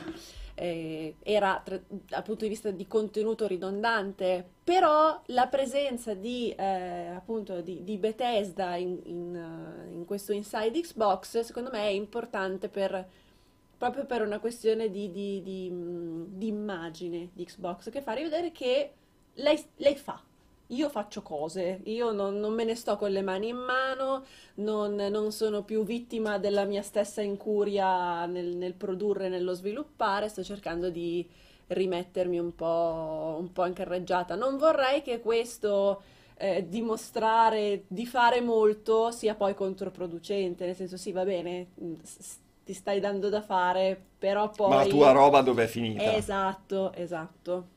Ema? Uh, Mm, Rispetto a quello ne parlavamo ieri prima che iniziasse la conferenza, no? Tu eri abbastanza propositivo in realtà Sì, per sì, sì, di perché secondo me qualcosa. c'erano delle cose da dire, delle cose da far vedere e delle cose di cui Tipo parlare. Crackdown. Tipo Crackdown. Quindi Tipo io... Crackdown, ma che ragazzi è evidente da un po' di tempo che Crackdown Microsoft si è resa conto che è meglio non farlo vedere in realtà per lo stato Ma è cui preoccupante, è molto preoccupante. No, non è preoccupante, è- è solo assodato, ragazzi. Qui non parliamo nemmeno più di qualcosa di preoccupante. È un titolo che è assodato, non sia nemmeno lontanamente quello che Microsoft voleva che fosse. Al punto che la caratteristica fondamentale è stata completamente eliminata perché la distruttibilità distribuibilità. legata al discorso cloud non esiste più se non a quanto pare per quanto riguarda il multiplayer. che è un fallimento totale, secondo È me. fall- rende il Eh. titolo un fallimento totale, al punto che è molto strano, tra l'altro, considerata qual è la, la politica di Microsoft degli ultimi anni, che non sia stato nemmeno cancellato. Probabilmente non so se perché comunque è un titolo loro. Eh, proprio di de- de- in- completamente interno o perché forse a forza di cancellare roba si erano resi conto che continuando a farlo era quasi meglio far uscire un titolo non esattamente esaltante piuttosto che far vedere che si cancellava l'ennesima esclusiva. Non lo so, ma è evidente che Crackdown è, è un gioco A disastrato livello dal di immagine, quella, la cancellazione di Scalebound è stata pesante. Sì. E quello che ho visto ieri esatta- è stato esattamente quello che mi sarei aspettato, eh, tra l'altro più lungo anche di quanto speravo che fosse, perché hanno secondo me tirato un po' troppo per le lunghe la cosa, due ore, considerato che sono state due ore di tantissime chiacchiere, di Allora, il tantissime... problema, secondo me, di base erano gli stacchetti, le battutine eh, poco richieste dal farci pubblico. vedere, ma poi ma molto stupidamente, ma farci vedere 14 bundle tutti uguali alla fine di ogni presentazione di un gioco, ma era necessario? Cioè serve questo all'utenza che sta seguendo eh, la, la conferenza di Microsoft? Mm, mi sembra, m- mi sembrano una serie di scelte, di scelte comunicative sempre sbagliate da parte di Microsoft che sotto quel punto di vista è cresciuta tanto per quanto riguarda il discorso dei servizi, ha probabilmente i servizi migliori dell'industria perché il Game Pass, eh, l'Xbox Live fun- sappiamo come funziona bene, la possibilità del Play Anywhere comunque resta una grandissima cosa. Tutte robe probabilmente lanciate per cercare di recuperare, ma ben venga, a noi poi come consumatori ce ne frega il giusto che loro lo facciano per- solo per recuperare, ma poi a livello mediatico comunque mi sembra che veramente siano, siano in un momento di confusione incredibile. E io lo- ciclicamente lo dico sempre, è una cosa stranissima da parte di Microsoft il fatto che tutto comunque all'interno dell'azienda funzioni bene, perché comunque ricordiamoci che ovviamente la parte grossa degli introiti non gliela porta di certo la divisione Xbox, ma è il software sostanzialmente, e anche per quanto riguarda la loro linea di prodotti, tralasciando il, il mobile che hanno accantonato, funziona bene per quanto siano prodotti di fascia alta tipo Surface, eccetera, eccetera. La divisione Xbox invece non segue nessuna di questa linea né dal punto di vista di immagine, né dal punto di vista di marketing, né dal punto di vista proprio di, di pro- di, mh, proposta al pubblico. Si, si fa un, una console come Xbox One X che da un punto di vista hardware è, a livello console ovviamente, un, un piccolo Un gioiellino gioiellino, sì, certo. e no- non si riesce a veicolare questa cosa nel, nel modo corretto. Perché nel frattempo avevi fatto la prima Xbox eh, venduta col Kinect, dove il Kinect è assolutamente indispensabile, poi togli il Kinect, poi fai la S, e anche lì sembra la versione piccola del, del lettore DVD videoregistratore gigante che hai fatto uscire due, mesi, due, due anni prima. Faticano, faticano, ma faticano solo loro dentro Microsoft, perché tutto il resto io lo trovo estremamente lineare a livello proprio di comunicazione. È un peccato, è, è un peccato, ma secondo me dà anche molto l'idea del- di, di come le grandi possibilità economiche, perché i soldi di Microsoft all'interno dell'industria probabilmente non li ha nessuno, eh, a, pa- vabbè, a parte il discorso Nintendo, ma è un discorso estremamente a parte. Ehm, la, la grande possibilità economica, eh, e nonostante un personaggio come Phil Spencer che ha cercato più di un'occasione di aggiustare il tiro e su tante cose c'è anche riuscito in realtà, il lavoro di Phil Spencer credo che sia eh, a- non, non- non sia criticabile sostanzialmente da nessuno. Eh, tra l'altro un uomo che più si fa vedere e più invecchia di un anno ogni mese quando si vede, perché evidentemente è, è in una condizione lavorativa di pressione incredibile, proprio stressante. Eh, sembra che l'ave- l'avere quest- tutte queste possibilità economiche eh, abbia invece in realtà creato un po' di, mh, di, di- di- di mancanza di attenzione a quelli che sono i particolari che servono davvero a livello mediatico per poi andare ad acchiappare eh, l'utenza. Al Esatto. contrario, esattamente l'opposto per quanto riguarda Sony, che dopo aver quasi completamente toppato un inizio di scorsa generazione con una PlayStation 3 che era una console difficile da, da pensare come gli, sia- gli fosse venuto in mente di E con servizi super problematici, di ricordiamo. quel genere, ma alla fine se andate a vedere i numeri, comunque PlayStation 3 alla fine della generazione ha venduto più di 360, che è incredibile pensarci, considerato che tutti i multipiattaforma venivano fatti principalmente su 360. Ma Microsoft ha abbandonato, dopo tre anni ha smesso di fare esclusive, eh, ha smesso, ha, ha- ha abbandonato quella buona idea del, dell'andare ad accaparrare, provare ad accaparrare un po' anche un mercato asiatico che invece in realtà purtroppo non è mai stato, è mai stato preso, eh, e Sony invece che vive di PlayStation, perché credo che nessuno possa nascondere il fatto che Sony se è in piedi è perché c'è una divisione PlayStation che funziona, questa consapevolezza di dover vincere necessariamente quel, quel settore lì gli ha permesso di vedere le cose probabilmente con Credo sia molto anche da questo punto di vista la filosofia giapponese che emerge. Loro sono molto determinati, sono molto inquadrati, sono decisi in quello che fanno. Quindi secondo me la, la perseveranza, proprio anche da un punto di vista culturale del- di, un- di una, di una compagnia come Sony, si è fatta vedere sull'indecisione di un, di un produttore che è partito molto bene perché secondo me Xbox è, partita meglio nell'ultima generazione, la One è partita Mhm. meglio rispetto a PlayStation 4 e poi si è persa, si è persa. proprio Dici è partita meglio? È partita meglio da che punto di vista, Joe? Beh, mediaticamente proprio no, perché la No, presentazione no, di dal One è di stata vista, proprio... no, dal punto di vista Sì, dei giochi. sui giochi posso essere d'accordo perché, Perché l'line-up Microsoft eh, Era l'avevo un preferita. pelino, poi, su- poi nei mesi subito successivi è arrivato ad esempio un Sunset Overdrive eh, che secondo me era, era un prodotto interessante come, come Molto bello, esclusiva sì. che mh, appunto magari a Sony mancava, cioè Sony è uscita con Killzone. Killzone, Certo. bello, però insomma il, talento poi di quel team di sviluppo si è fatto vedere ne- nel- negli anni successivi. Di là con- c'era, c'era con Forza, Horizon. C'era Forza, c'era Rise. c'era Rise che comunque mostrava il muscolo dal punto di vista tecnico. Esatto. C'era Killer Esatto. Instinct anche se non, C'era non Killer. Instinct. C'era Killer Instinct, esatto. Ecco, mh, hanno fatto vedere, eh, han- hanno dimostrato alle tre che avevano fatto, tra virgolette, un po' di shopping dal punto di vista di eh, studi, di studi interni, di team di sviluppo. Addirittura io sono rimasta particolarmente colpita dall'acquisizione di Ninja Theory, che è uno studio molto libero, molto a briglia sciolta, che difficilmente riesce a stare sotto il controllo di un, di un- di un producer, di un, di un produttore, di un publisher, scusate, che è stato acquistato assieme a Compulsion, assieme a Playground, eh, addirittura la creazione di un team di sviluppo nuovo, tutta questa cosa mancava.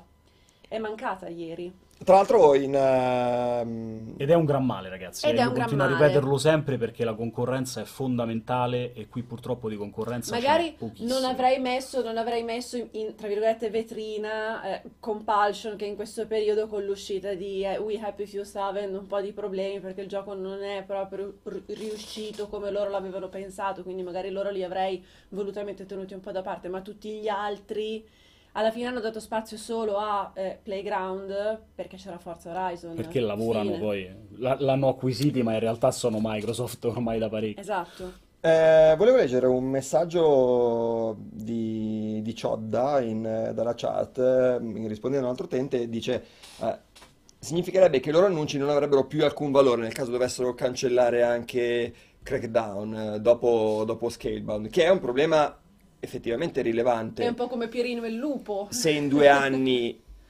fai vedere Scalebound e la gente si esalta perché è di Platinum e sai, sai benissimo l'affetto che il pubblico prova per Platinum e poi fai vedere Crackdown con la distruttibilità come feature iniziale in un momento in cui la distruttibilità era sotto la lente di ingrandimento, tu dicevi no che figata, le nuove console, la potenza di calcolo, il cloud ci regalerà eh, questo tipo di interazioni con l'ambiente e poi arrivi dopo anni a dire vabbè ragazzi abbiamo scherzato, quello che vi abbiamo proposto in realtà non c'è più, non possiamo darvelo, non ci fidiamo C'è di un po' di Scalebound come progetto, utenza. eh, non ci fidiamo della distruttibilità, non ci arriviamo con, eh, con il cloud, forse lo metteremo solo nel multigiocatore, però forse non ve lo facciamo neanche più vedere il gioco nonostante tutti questi Eh, appuntamenti. dicevo, è, è- è un po'... È un Sta po'... perdendo credibilità È un po' la problema. storia di, di- di Pierino e il lupo, non puoi dire al lupo al lupo al lupo al lupo e poi il lupo non c'è, perché quando poi il lupo effettivamente c'è nessuno ti crede più e hai perso completamente tutta l'attendibilità che,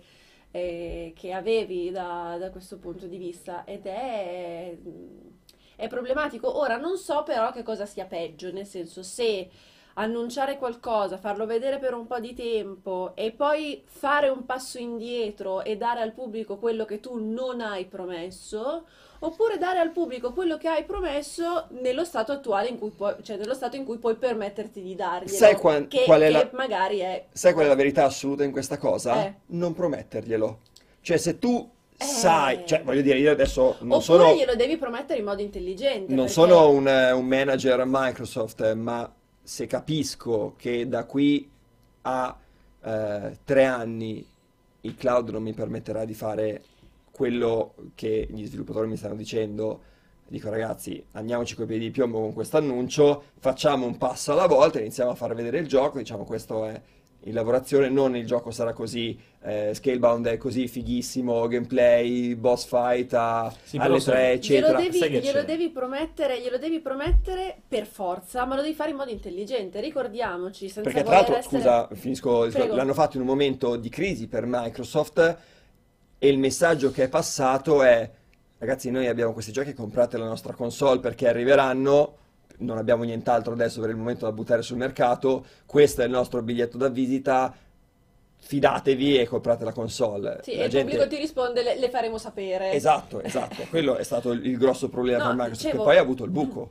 non ha avuto esclusive, ha avuto il dicevo, il problema è, tu dici, eh, il, il segreto è non prometterglielo, tu non puoi però non prometterlo, devi farlo in un modo intelligente, perché senza voler essere eh, cattiva, ma perché credo sia un dato di fatto, non è una, una cosa maligna che dico, cioè Sony basa la sua intera strategia di marketing sul vaporware, su- sul- sull'inesistenza più totale delle cose, cioè.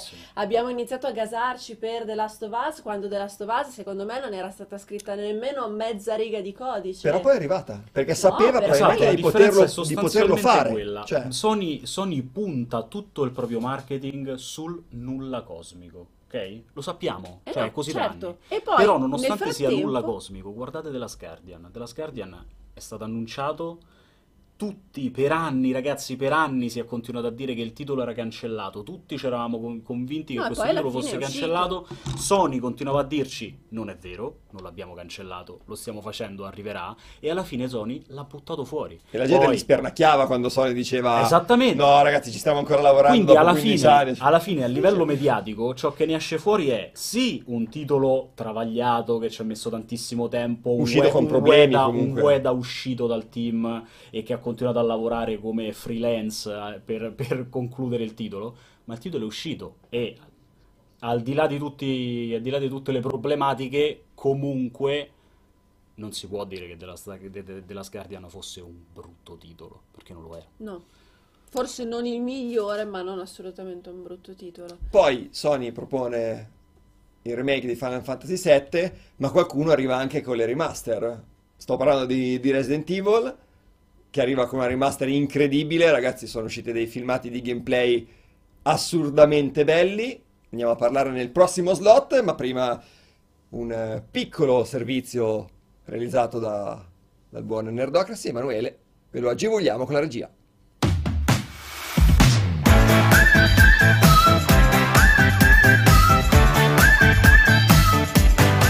Nel corso di questa ricca Gamescom 2018, Capcom è tornata a mostrare il sempre più promettente remake di Resident Evil 2 con due filmati inediti. L'editore nipponico ha mostrato per la prima volta delle fasi con protagonista Claire Redfield, personaggio che tutti si aspettavano ma finora mai confermato ufficialmente. L'entusiasmo per il titolo è sempre più incalzante e dopo un ottimo settimo capitolo Capcom sembra essere definitivamente tornata agli antichi fasti. Tra enigmi, zombie vecchia maniera e atmosfere davvero horror, ciò che davvero sorprende è la cura per i dettagli e un comparto tecnico impressionante.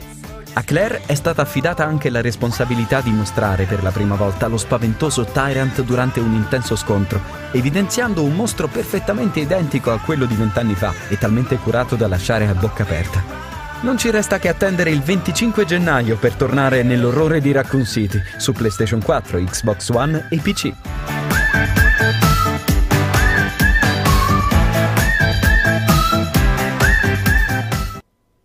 Rifacimento quasi completo per questo Resident Evil, eh, Emma.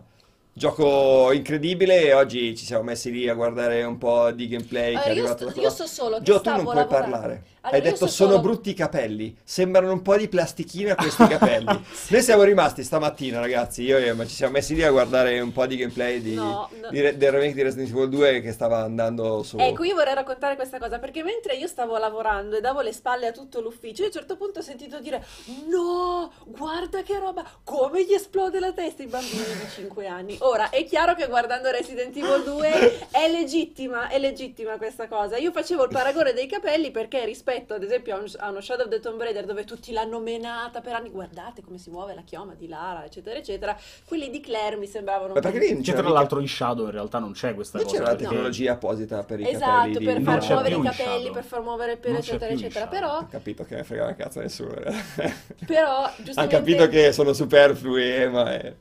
però giustamente Emma mi ha fatto notare che in un mondo pieno di zombie nessuno si lava i capelli e quindi il segreto è quello. Non erano, non erano prog- non sono programmati male, sono solo molto sporchi. Esatto, esatto. Allora, No, a parte il fatto che, mh, dettaglio fondamentale, perché qui leggo in chat che eh, nel, nel servizio si parla di remastered. Io mi lavo le mani di questa cosa perché io non ho mai scritto o pensato a remastered. remake. Questo, ragazzi, è un remake in tutto e per tutto, quindi non so perché sia venuto fuori remastered. Eh, mi stavi forse chiedendo Eravamo qualcosa? rimasti, eravamo No, rimasti stavo al vostro dicendo che, uno. esatto, che Giordana ha fatto questa cosa fantastica del io stavo lavorando e loro due erano dietro a guardare i video di gameplay e a fare wow come bambini. Come se io e te oggi non avessimo fatto niente No, e ci fossimo messi a giocare a carte, capito? Questo è... Eh, sì, no, no, vabbè, vabbè, al di là di- delle battute, eh, credo che più, più si fa vedere questo remake di, di Resident Evil 2, che tra l'altro mh, eh, torniamo sempre a ripetere che la stessa Capcom non vuol- non ha deciso di non chiamarlo Resident Evil 2 Remake, perché la loro intenzione era quella di offrire comunque in un certo senso un'esperienza completamente nuova, anche per chi il titolo lo conosce, e quindi richiamarlo nuovamente Resident Evil 2, che come al solito questo creerà un casino dal punto di vista della nomenclatura quando andrai online a cercare tra dieci anni Resident Evil 2, ci saranno tutte le disambiguazioni, ci saranno- data, ci saranno le foto del centro, 98, esatto. c'è sempre questo casino, questo delirio incredibile. Eh, però comunque resta il fatto che più si fa vedere, più sembra un miracolo, sostanzialmente un vero miracolo. Eh, dal punto di vista tecnico è strabiliante, il sonoro è incredibile, eh, la possibilità di, di- cioè, vedere Leon e Claire che commentano contestualmente sostanzialmente ogni cosa che accade durante, durante le partite. Eh, i- i- gli zombie sono straordinari, sono caratterizzati in maniera splendida. Guarda, Quello oggi che è sono visto- tutti differenti. quello che si è visto fino ad oggi nei, nei vari gameplay è che tutti sono differenti. Io tendo a credere che non sarà possibile per la totalità del gioco perché si- significherebbe creare una quantità di modelli fuori di testa. Potrebbero semplicemente, sì, applicare texture differenti, eh, Sì, anche ma se quelli che abbiamo visto erano modelli diversi, certo. Incredibile, ragazzi, eh. E C'era il poliziotto grassone. e- Esatto, tutto animato splendidamente, l'atmosfera è straordinaria. Io sono, giuro che sono esaltato. Cioè, il finale del, del gameplay con, con Leon, con, eh, con il, il poliziotto a terra che gli alza Ah, la sì, sì, sì, testa ok. e si vede la testa tutta aperta è, è straordinario. Io non- Con la mascella che cade.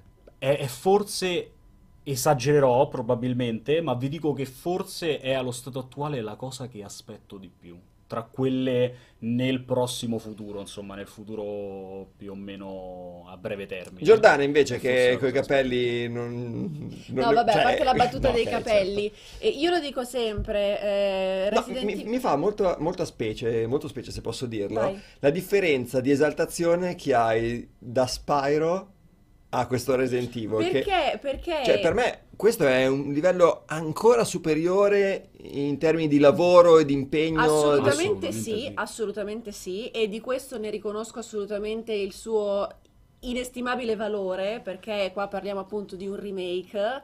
Un remake che comunque va a riprendere Resident Evil 2, ma lo fonde con qualcosa di nuovo, ma che allo stesso tempo non è poi così sconosciuto ai fan, perché io ad esempio lo dico spesso, Resident Evil non è un- una saga che mi appartiene, io ho giocato solo il 4 e parte del È vicino a 5. quello, infatti, in È, realtà, è- esatto, il, ti- il tipo di telecamera, l'approccio, eccetera, eccetera, è, è vicino a quello, quindi è qualcosa di nuovo, ma non completamente sconosciuto. E lo trovo, la trovo una soluzione incredibilmente sensata e soprattutto lo trovo incredibilmente virtuoso come progetto. Mm, qui si vede, secondo me, la differenza tra i vari team di sviluppo, nel senso che eh, quasi voluto riportare un grande classico come Resident Evil 2. Tu prima accennavi al remake di Final Fantasy VII, Sì, che però è stato detto che non sarà un JRPG a turni, che non avrà assolut- assolutamente quel- quell'impianto lì, eh, che sarà più un gioco action. certo, tu dici con- questo è fatto sull'impronta di un gioco vecchio e me- mentre... questo è un gioco che comunque per quanto innovi e rinnovi mantiene secondo me la sua essenza. E lo dice una persona che riesce a riconoscerlo da, eh, giocato- da giocatrice più casual, nel senso se una persona che è completamente estranea o comunque non ha la stessa familiarità di un giocatore che dal primo se li ha giocati tutti, riesce a colpo d'occhio a vedere questa cosa e soprattutto a percepirla, cioè a percepire questa cura, questo amore che secondo me è stato infuso, nonostante non sia in questo Questa qua è- momento. questa esatto, è la scena che- di cui parlavo esatto, io, no, ma che è forse non è il sentimento più... Mamma mia, più- straordinario. È straordinario. Però, Sì. però no- non diresti amore quando guardi quella scena. No. Ma io vorrei, vorrei baciato, essere lì ad abbracciarlo proprio. E poi invece ti ritrovi una, una Square Enix che prende una strada totalmente opposta per un altro grande classico del passato che, Mhm. è, che è molto amato come Final Fantasy VII. Non lo so, eh, sono ovviamente scelte, scelte ovviamente dei team proprietari. Io preferisco questo approccio qui, decisamente. Tu preferisci, e io sono, sono d'accordo con te in questo caso, dire apprezzo molto di più chi cerca di riportare eh, in auge sul mercato un gioco esattamente come la mia memoria se lo ricorda.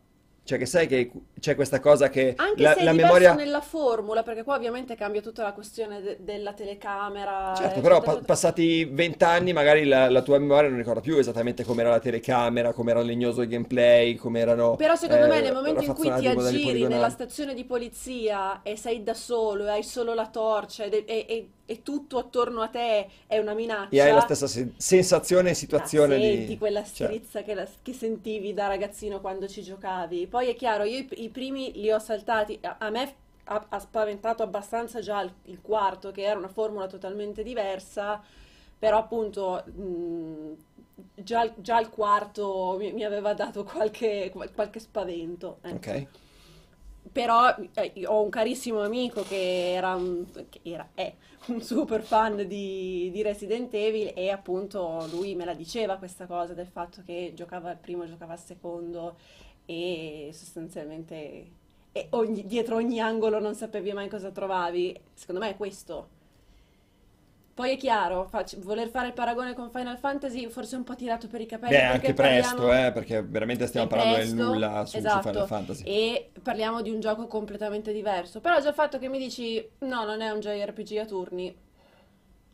Boh, insomma, è Final Fantasy VII. Non è proprio il primo gioco di ruolo alla giapponese che mi sei andato a prendere. E ma Tu hai detto ovviamente che questo è uno dei giochi che aspetti di più. Sì, mi fanno- mi hanno fatto notare giustamente in chat che eh, d- dicendo così metto al secondo posto Kingdom Hearts 3 e, e quindi questa cosa mi ha fatto sentire male dentro.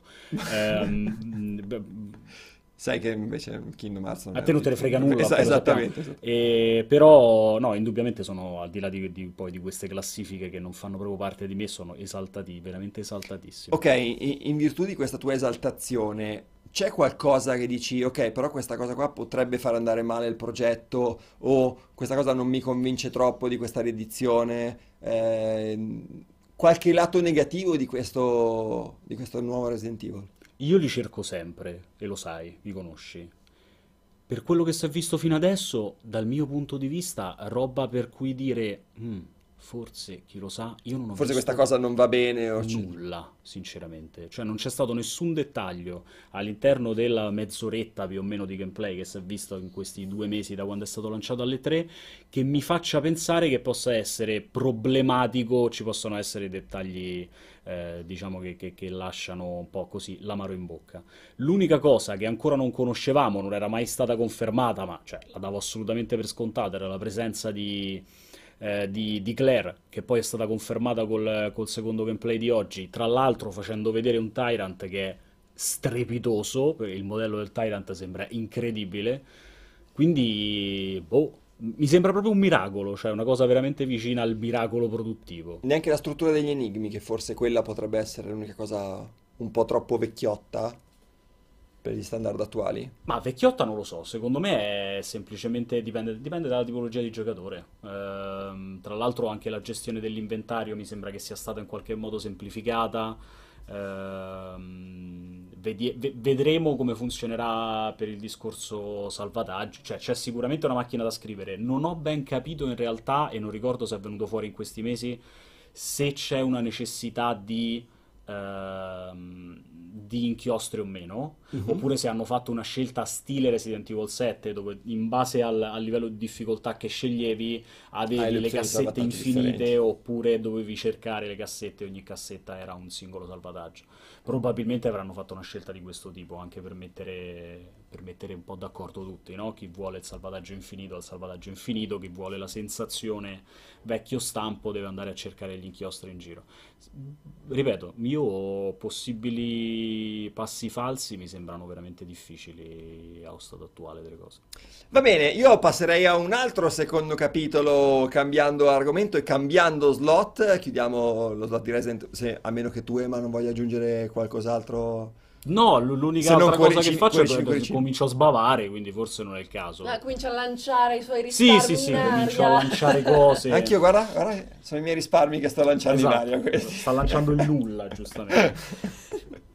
Allora, passiamo allo slot, eh, al settimo, ottavo slot di oggi, penultimo slot, parliamo di Rage 2, prima come al solito, piccolo servizio, sempre a cura di Emanuele.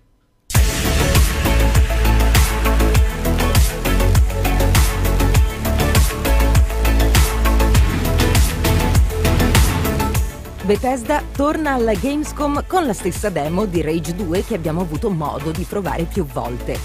Nonostante la sensazione di un titolo ancora indietro da un punto di vista prettamente tecnico, il titolo continua a convincere, soprattutto nelle sparatorie, grazie alla collaborazione con Software e uno stile eccentrico e punk che si rispecchia nelle scelte artistiche e nei nemici che costellano le zone. La possibilità di utilizzare una serie di poteri e il contatore delle uccisioni utili a riempire l'indicatore dell'overdrive condiscono un gameplay frenetico e straordinariamente divertente.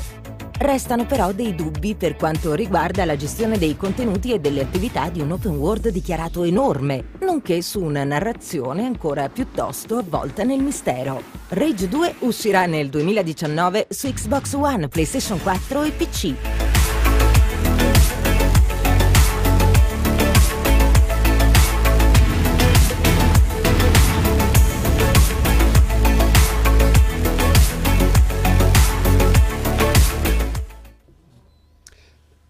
Questo Rage 2 è particolarmente sorprendente, stando a quanto dicono tutti quelli che l'hanno provato. Ehm, c'è nuova- un nuovo gameplay ehm, che è arrivato da, da Colonia, nulla di realmente nuovo, nel senso, nuovo, nel senso eh, era la stessa prova vista alle tre, ma comunque nuove impressioni, eccetera.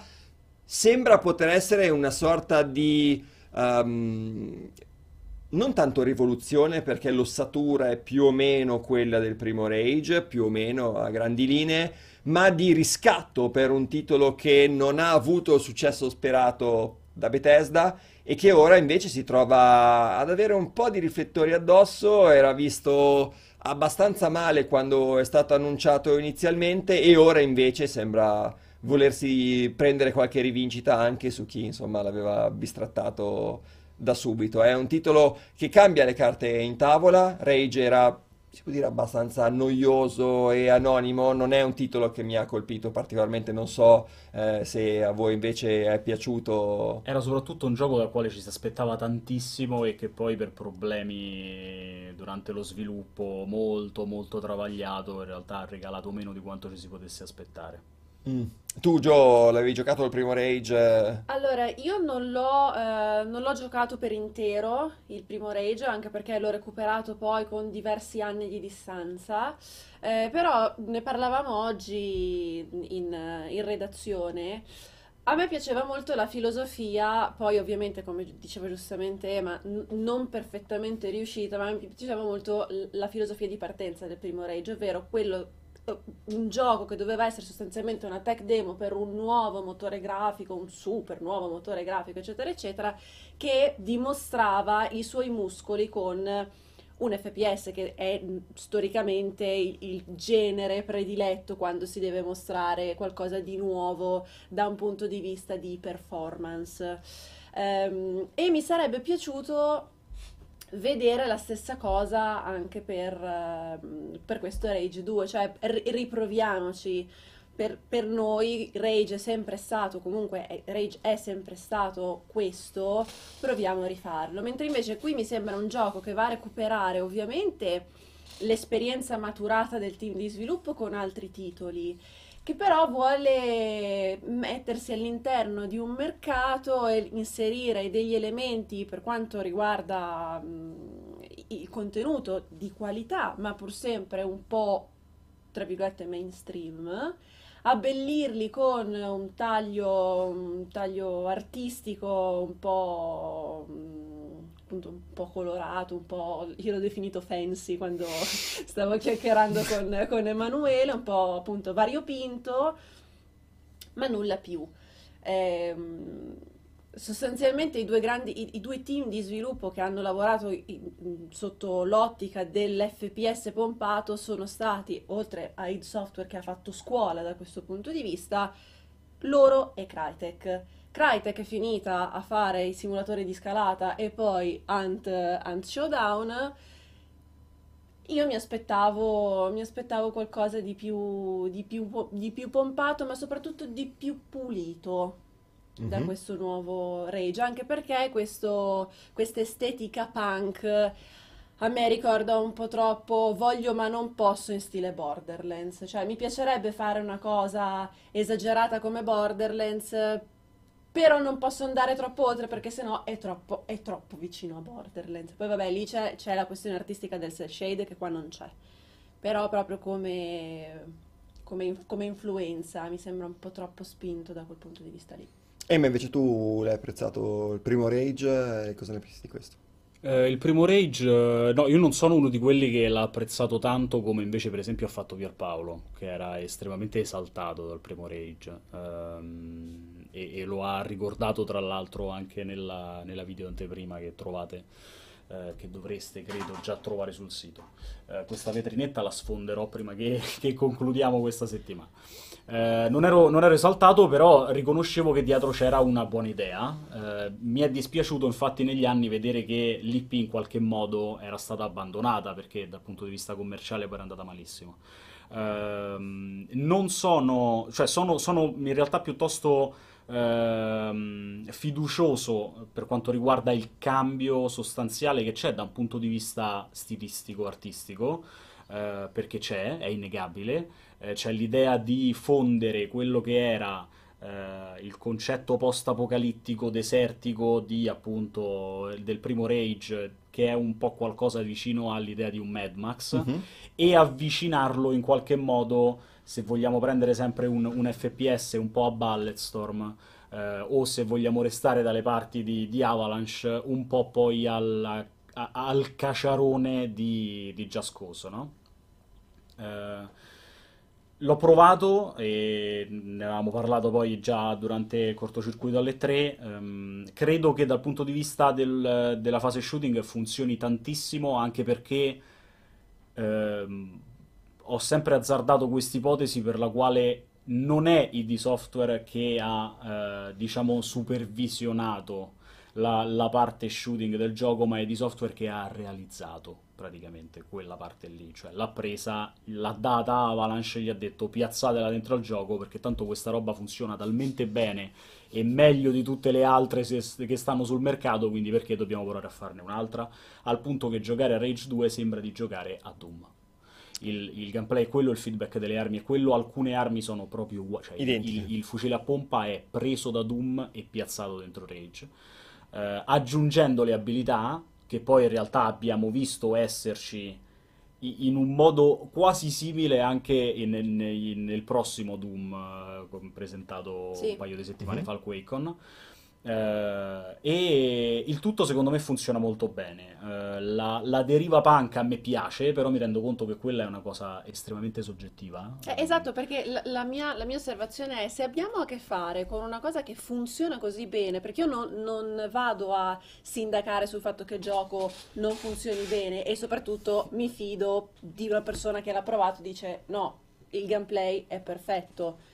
Se hai una- un prodotto così, cioè già così ben costruito, così ben collaudato, a me sfugge l'idea di dover mh, inserire anche questa componente artistica molto, molto colorata, molto punk, che è un po' il discorso, se, se avete, se i lettori hanno seguito la, eh, la nostra video anteprima dove c'erano appunto Pierpaolo e Umberto che ne parlavano, a Umberto sembra un- quasi uno strato aggiunto sopra Mm. rispetto a una cosa già integrata all'interno del, del, del Cioè, gioco. un secondo layer aggiunto su- sul vecchio Rage. Esatto, cioè sostanzialmente abbiamo un core molto solido e poi lo coloriamo un po'. Santichia sarebbe contentissimo Quella di questa che- nostra discussione tra layer e core. Esatto. Quella che tra l'altro è appunto, come dicevi, la, la- la domanda che ha fatto Umberto a Pierpaolo oggi, ieri, quando è stato, Mhm. che immagino ieri. Ehm, no, cioè esattamente come risponde Pierpaolo, pa No, dalla esatto. mano, questa sensazione non c'è, cioè Non si c'è. vede che il tutto in realtà è assolutamente ben amalgamato. Considerate che eh, la loro intenzione, e poi purtroppo questo fino a che non si ha il gioco sotto mano e non lo si vive Ah, nelle sue certo. atmosfere, non lo si capisce bene, ma eh, loro puntano molto su questo concetto del post-post apocalittico, nel senso che il titolo ambientato 30 anni dopo il primo Rage eh, non, non- non mostra più un mondo post-apocalittico ma totalmente devastato che deve ancora iniziare a Alla riprendersi. Mad Max con il Esatto. deserto. Questo e- è, è una terra che invece sta cominciando a, a- riprendere possesso di se stessa, eh, tant'è vero che ci saranno diversi biomi, si è visto tra l'altro nel, nel trailer ehm, che si è visto al- presentato durante il QuakeCon eh, la, la foresta, Mhm. eh, che era qualcosa che noi ci era stato fatto vedere durante la prova negli studi di Avalanche, ma poi non era stato fatto vedere al- alle 3, quindi era ancora inedito. Mhm. Eh, c'è secondo me l'intenzione di sganciarsi dal deserto e sganciati dalla situazione deserto l'introduzione di, tutta questa- di tutto questo colore che poi ripeto si amalgama benissimo col gameplay frenetico del gioco non, eh, non sfigura. Il punto- l'unico punto interrogativo ancora oggi resta la questione open world Ecco, quanto e, e sappiamo bene come Avalanche non sia esattamente bravissima, Bravissima a creare. nel Però qui, riempire di se mi attività e permetti, contenuti l'open world. ti faccio una domanda, tu che l'hai provato. Cioè, parliamo ad esempio di Mad Max. Prendiamo il, il Mad Max di Avalanche, che effettivamente era scarno di cose da fare, dove c'erano sostanzialmente gli accampamenti molto isolati, eccetera, eccetera, che da un punto di vista prettamente di gameplay alla fine potevano andare un po' a stufare, potevano essere ripetitivi. Da un punto di vista di ambientazione però è perfetto così, nel senso chi conosce il franchise di Sì, Mad sì, Max certo. sa che abbiamo a che fare con un territorio desertico dove non c'è nulla, dove non c'è vegetazione, quindi il fatto che non ci fosse sostanzialmente niente nel raggio di io dico miglia, dico chilometri, ma poi in realtà è tutto proporzionato a- alla mappa, aveva un senso all'interno della storia. Qui invece abbiamo a che fare con un- con un'ambientazione che si sta, con un, ambiente- con un mondo che si sta risvegliando, che si sta riprendendo e che quindi va riempito di più. Questa cosa può creare effettivamente problemi ad Avalanche, cioè quando tu parli di bisogna vedere come gestirà l'open world, parli di una cosa di questo tipo? Può essere secondo me in realtà uno stimolo per cercare di farlo, riempire Ok. questa mappa di attività. Eh, Poi che questo significhi che ci riusciranno è tutto da vedere, Tutto da perché è, sotto questo punto di vista secondo me è una grande prova. Eh, in più è lì che il lavoro di Avalanche è importante ed è lì che Bethesda si è affidata ad un team che è ormai skillatissimo sotto il punto di vista dell'open world.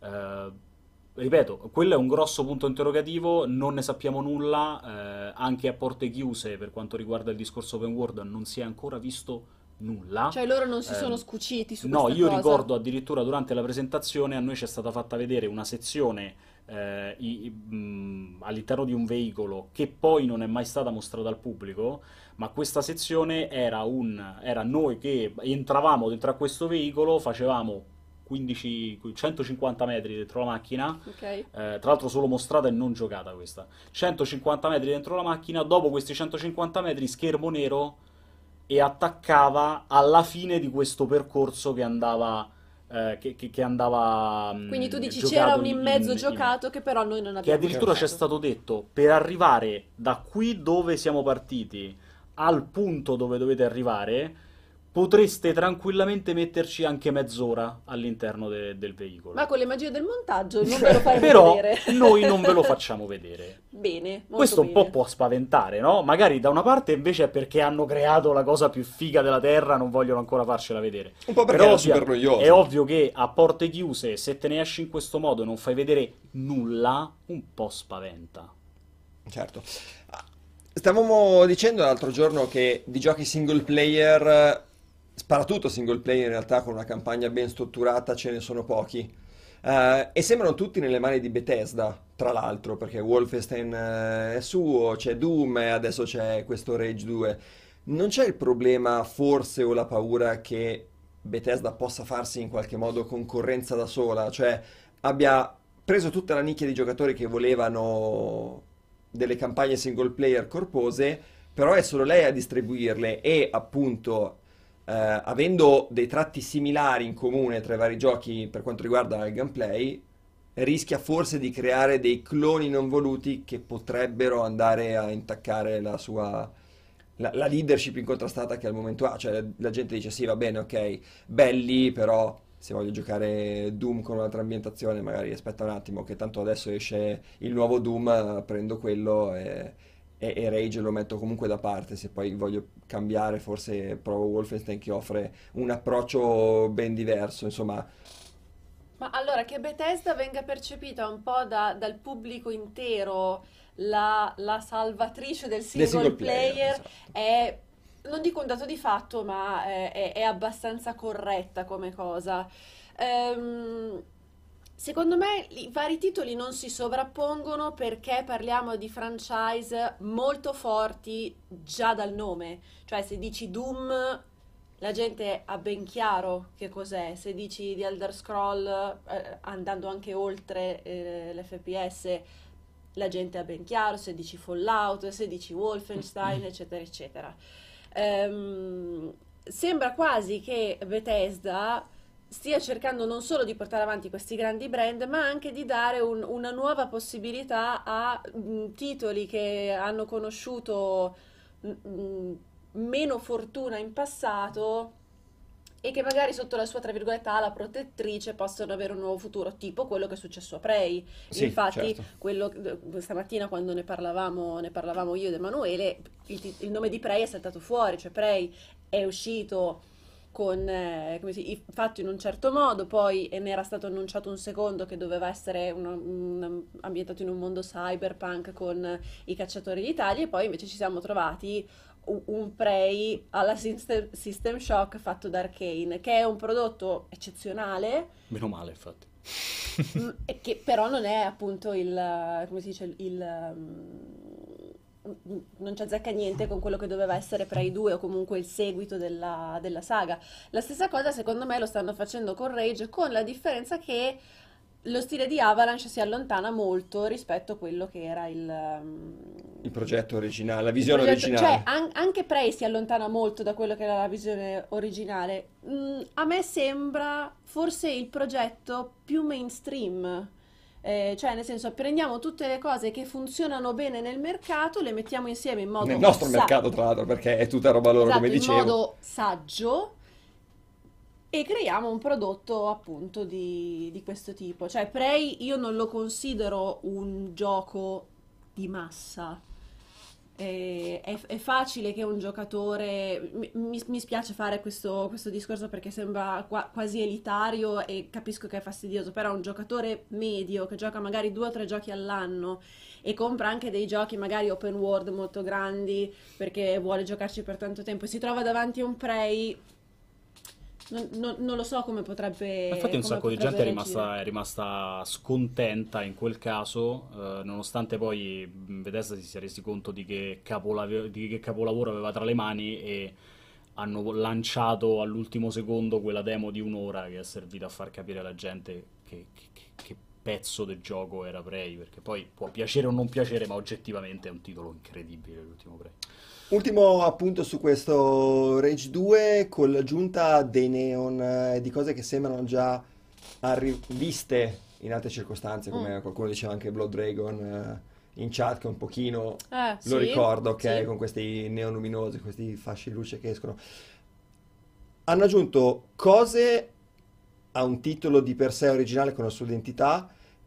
Non c'è il rischio che proprio queste aggiunte vadano un po' a sminuire la- eh, l'anima di quella che era Rage, cambiandolo profondamente. A sentire le parole di chi l'ha provato, e lo dico per l'ennesima volta, io mi fido più delle persone che l'hanno provato, questa cosa è ben amalgamata, cioè il discorso che facevamo prima Ma, sul- sulla, sulla stratificazione. Dal punto di vista del gameplay va benissimo, dal punto di vista visi- visivo e di identità è come se Allora, Rage avesse questa- perso la sua identità iniziale per trasformarsi in qualcos'altro alla fine. A me Che non è detto sia necessariamente un male, però, ragazzi, il discorso è sempre quello.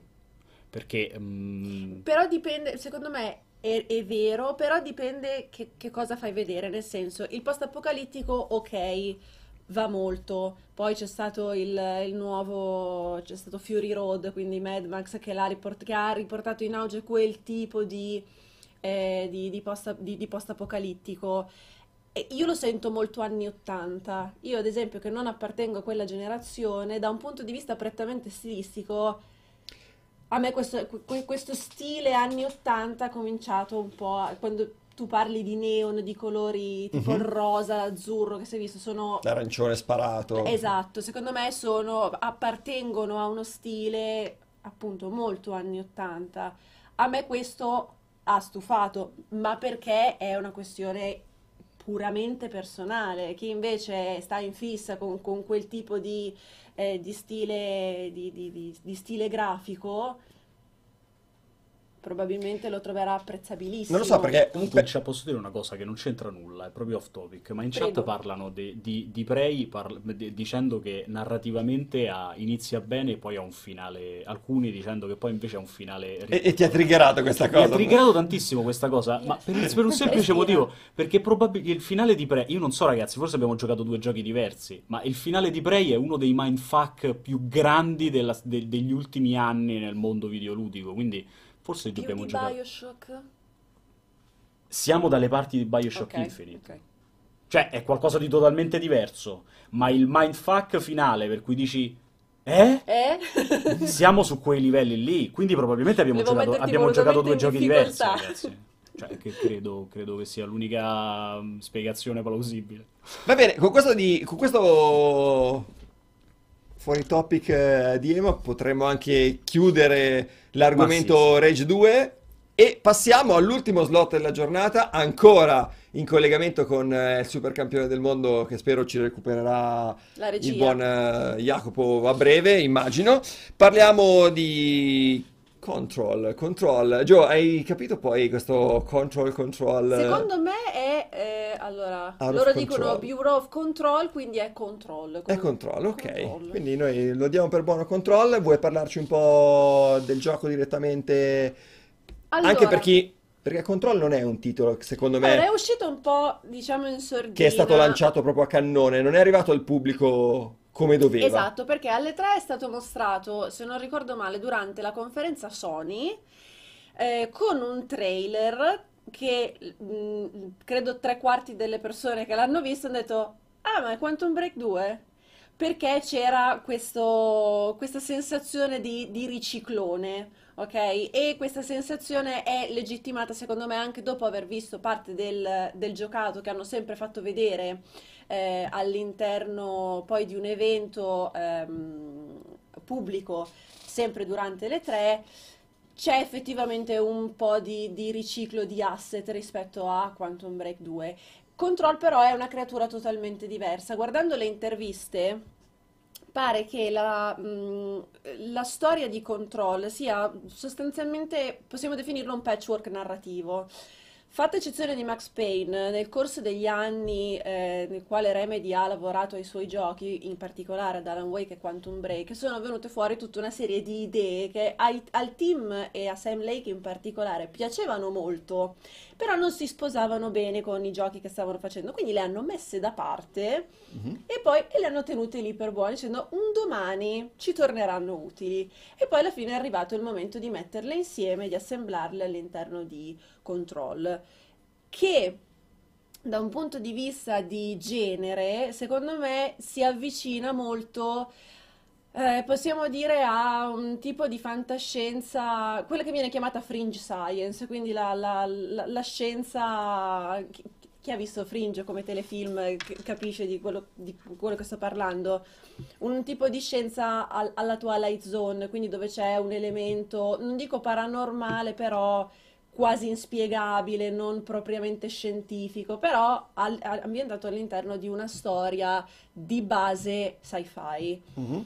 Eh, io sono hypatissima per questo gioco perché loro lavorano molto bene su questo genere narrativo. Si è visto nei due, nei due giochi precedenti, dove però Alan Wake aveva questa deriva un po' da racconto alla Stephen King, a racconto dell'orrore, dal romanzo dell'orrore, mentre ehm, Quantum Break è una storia di fantascienza più, più- più definita, tra l'altro un- una bellissima storia di viaggi nel tempo, credo che sia una delle pochissime storie che non ha buchi parlando di viaggi nel tempo, che è una cosa difficilissima, difficilissima. Ho- ho- mi dà l'idea che sia un gioco mh, che stanno sviluppando e che stanno sviluppando divertendosi da questo punto di vista. Per quanto Ok. riguarda la struttura, invece, poi eh, lascia- lasciamo la parola a Pierre nel caso sia arrivato Non sia collegamento, ma non, non lo sento ancora. È leggermente diverso rispetto a ciò che Remedy ha fatto fino adesso, perché sostanzialmente i giochi di Remedy avevano una conformazione di tunnel, quindi io parto, ho magari un certo tipo di libertà d'azione all'interno del mondo di gioco, ma sostanzialmente vado da un punto A a un punto B. Mentre invece il gioco, essendo ambientato all'interno di una struttura chiusa, che è questo Bureau of Control, che è sostanzialmente una, eh, un- una sezione segreta dell'FBI, possiamo dire, quindi un, proprio come, come è la sezione Fringe all'interno del, del telefilm, svolgendosi all'interno di un, di un edificio dove sostanzialmente eh, c'è stata una fuga di un'entità soprannaturale da parte, eh, all'interno del nostro piano esistenziale, quindi un- una sorta di, di fuoriuscita da, da una realtà all'altra, ecco, mettiamola così, la protagonista si troverà a girare molto spesso all'interno dell'edificio, quindi andare in un punto, poi tornare indietro, poi andare da un'altra parte, poi tornare ancora indietro. Quindi hanno previsto un- un- una buona dose di backtracking, che secondo me è una cosa estremamente difficile da gestire all- all'interno di level design, perché rischia di stufare molto. Esatto, soprattutto è un gioco... Eh, quindi, quindi secondo me quello è forse il punto più critico del gioco, quindi il come gestiranno questa mappa chiusa dove la, la protagonista sarà una pallina da, da flipper che andrà da una parte o dall'altra. Esatto, esatto. Emma, tu invece Io contro il... a- ammetto che mi sono talmente tanto triggerato che in realtà negli ultimi 5 minuti parlavo con la chat perché rispondevo alla questione Prey Bioshock, ero presissimo da questa cosa.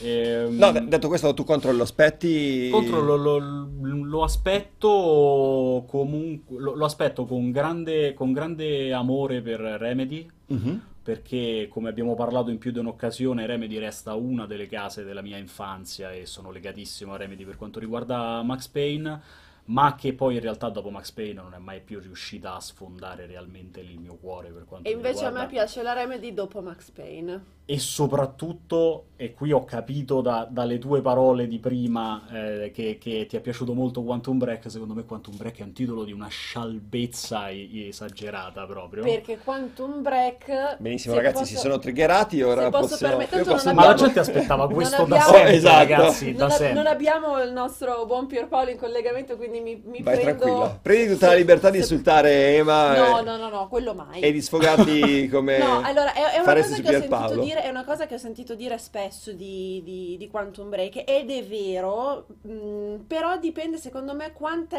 quanta attenzione tu metti nel gioco, nel Mhm. senso che riprendendo l'esempio dell'elettroencefalogramma piatto di Uncharted, cioè quindi giocare con il, il, il In minor... rilassatezza completa, In cioè... rilassatezza, esatto. Lì hai un team di sviluppo che ti, che ti prende per mano, ti coccola, ti guida e ti racconta una storia. Mhm. Io trovo invece che Quantum Break sia stratificato da un punto di vista narrativo, cioè tu puoi giocarlo così, in modo molto rilassato, molto sciolto, arrivare alla fine e dire, "Mm, ok.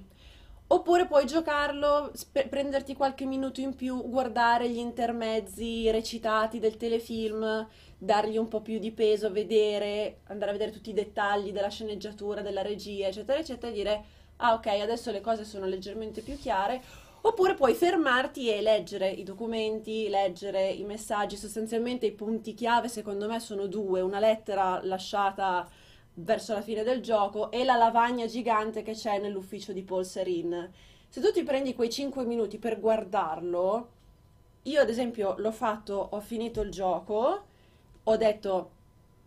"Mm, ok". ok. Poi ci ho pensato dopo un'ora e ho detto, Ah, però... ah però...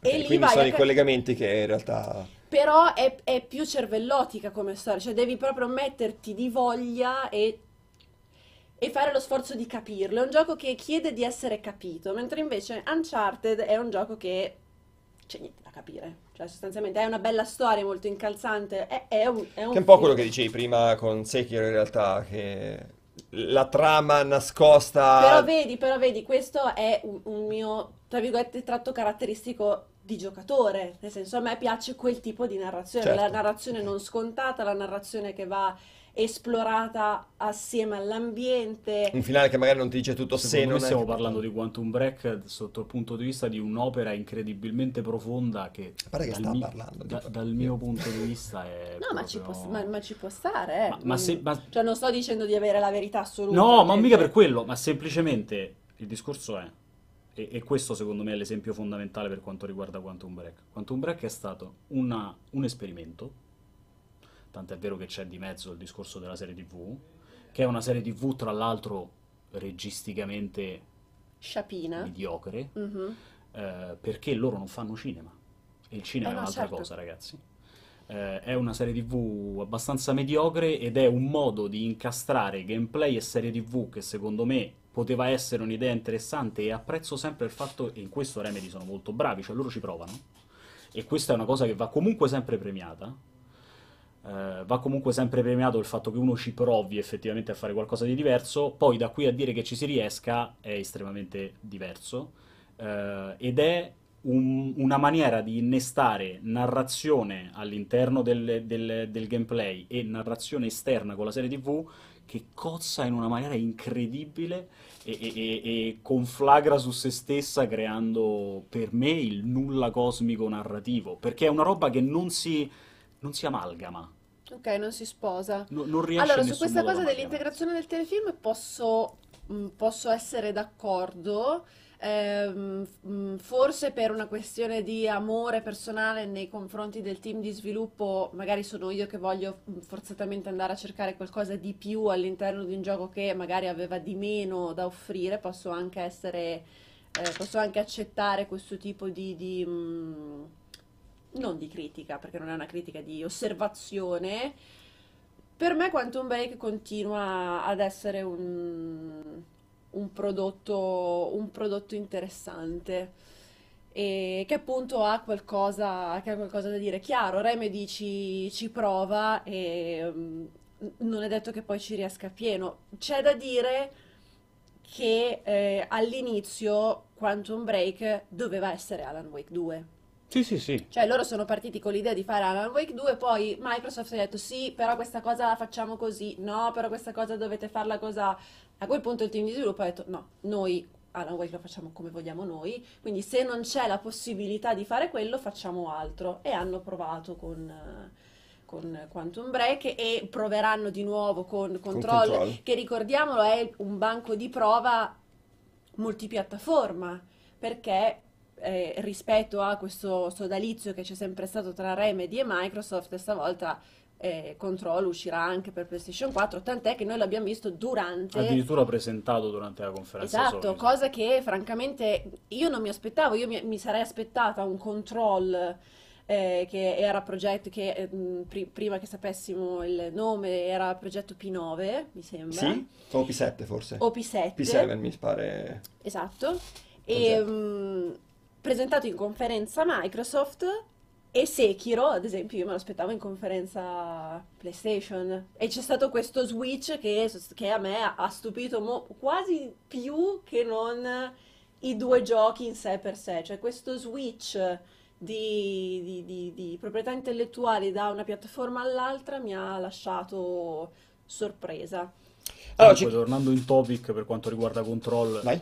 Sono è assolutamente molto, Fiducioso, molto eh. più fiducioso di quanto non lo sia stato negli ultimi anni con, eh, Ok, con ti ispira più questo che non Quantum Break. Tanti- anche se richiama tantissimo, soprattutto dal punto di vista estetico, artistico, sembra richiamare molto Quantum Break, ma l'idea di questo eh, palazzo che si modifica costantemente, che ha un po' questi tratti, sembrerebbe avere questi tratti un po' da Metroidvania, Mm. dove si prendono delle abilità che servono per modificare il palazzo in modi che Sì, prima non esatto. era possibile fare. Questa roba mi, mi esalta molto di più del classico TPS con i poteri temporali che era Quantum Break.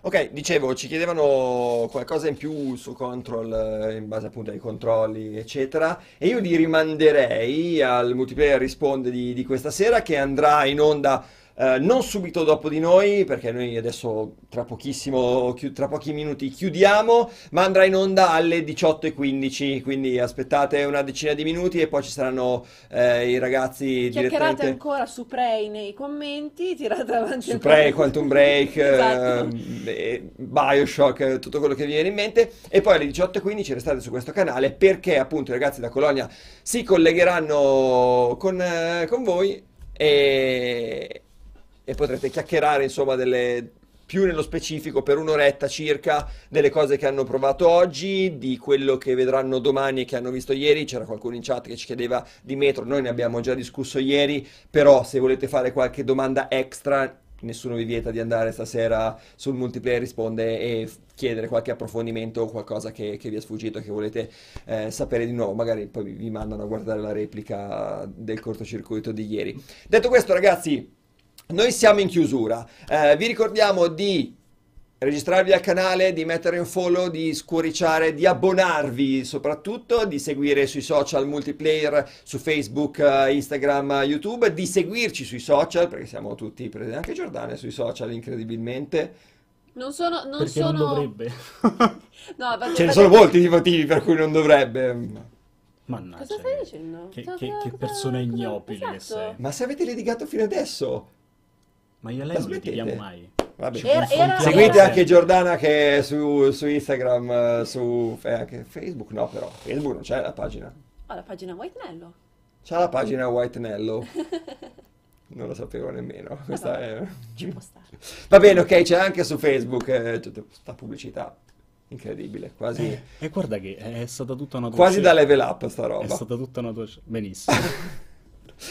Detto questo, ragazzi, no, a parte gli scherzi, seguiteci. Noi ringraziamo la regia per averci sostenuto quest'oggi. Domani avremo una foto particolare, troveremo l'occasione di buttarla dentro. Jacques, non ti preoccupare, non me ne sono dimenticato. Abbiamo una chicca per voi, ma la teniamo per il cortocircuito di domani, che sarà come al solito dalle 15 alle 18, tre ore ancora in compagnia nostra eh, e in compagnia di nove appuntamenti più o meno eh, di titoli da, da trattare, quindi arriveranno altrettante ante- anteprime e altrettanti argomenti di discussione. Per oggi, ragazzi, direi che abbiamo esaurito il tempo a nostra disposizione. Ringrazio Giordana ed Emanuele che sono stati qui con me in studio oggi. Quindi ci vediamo domani. Noi andiamo a farci sto aperitivo al lago che Esatto. non ne È possiamo il momento. Siamo già col costume. Siamo sotto abbiamo il costume, non lo sapete, tranne anche Gio ce l'ha sotto il costume. Forse 6, forse 9, ricorda. non ha neanche il costume Gio sotto, è incredibile. Ricorda quello. comunque Raffaele per domani, forse 6, forse 9, ancora, lo capi- ancora dobbiamo capirlo quanti sono gli Non lo sappiamo, forse facciamo due ore domani. Vediamo. A sorpresa. Comunque l'appuntamento è sicuramente È sempre alle domani. 15. È sempre forse alle 16, chi lo sa. Seguiteci. Ciao! Ciao ciao!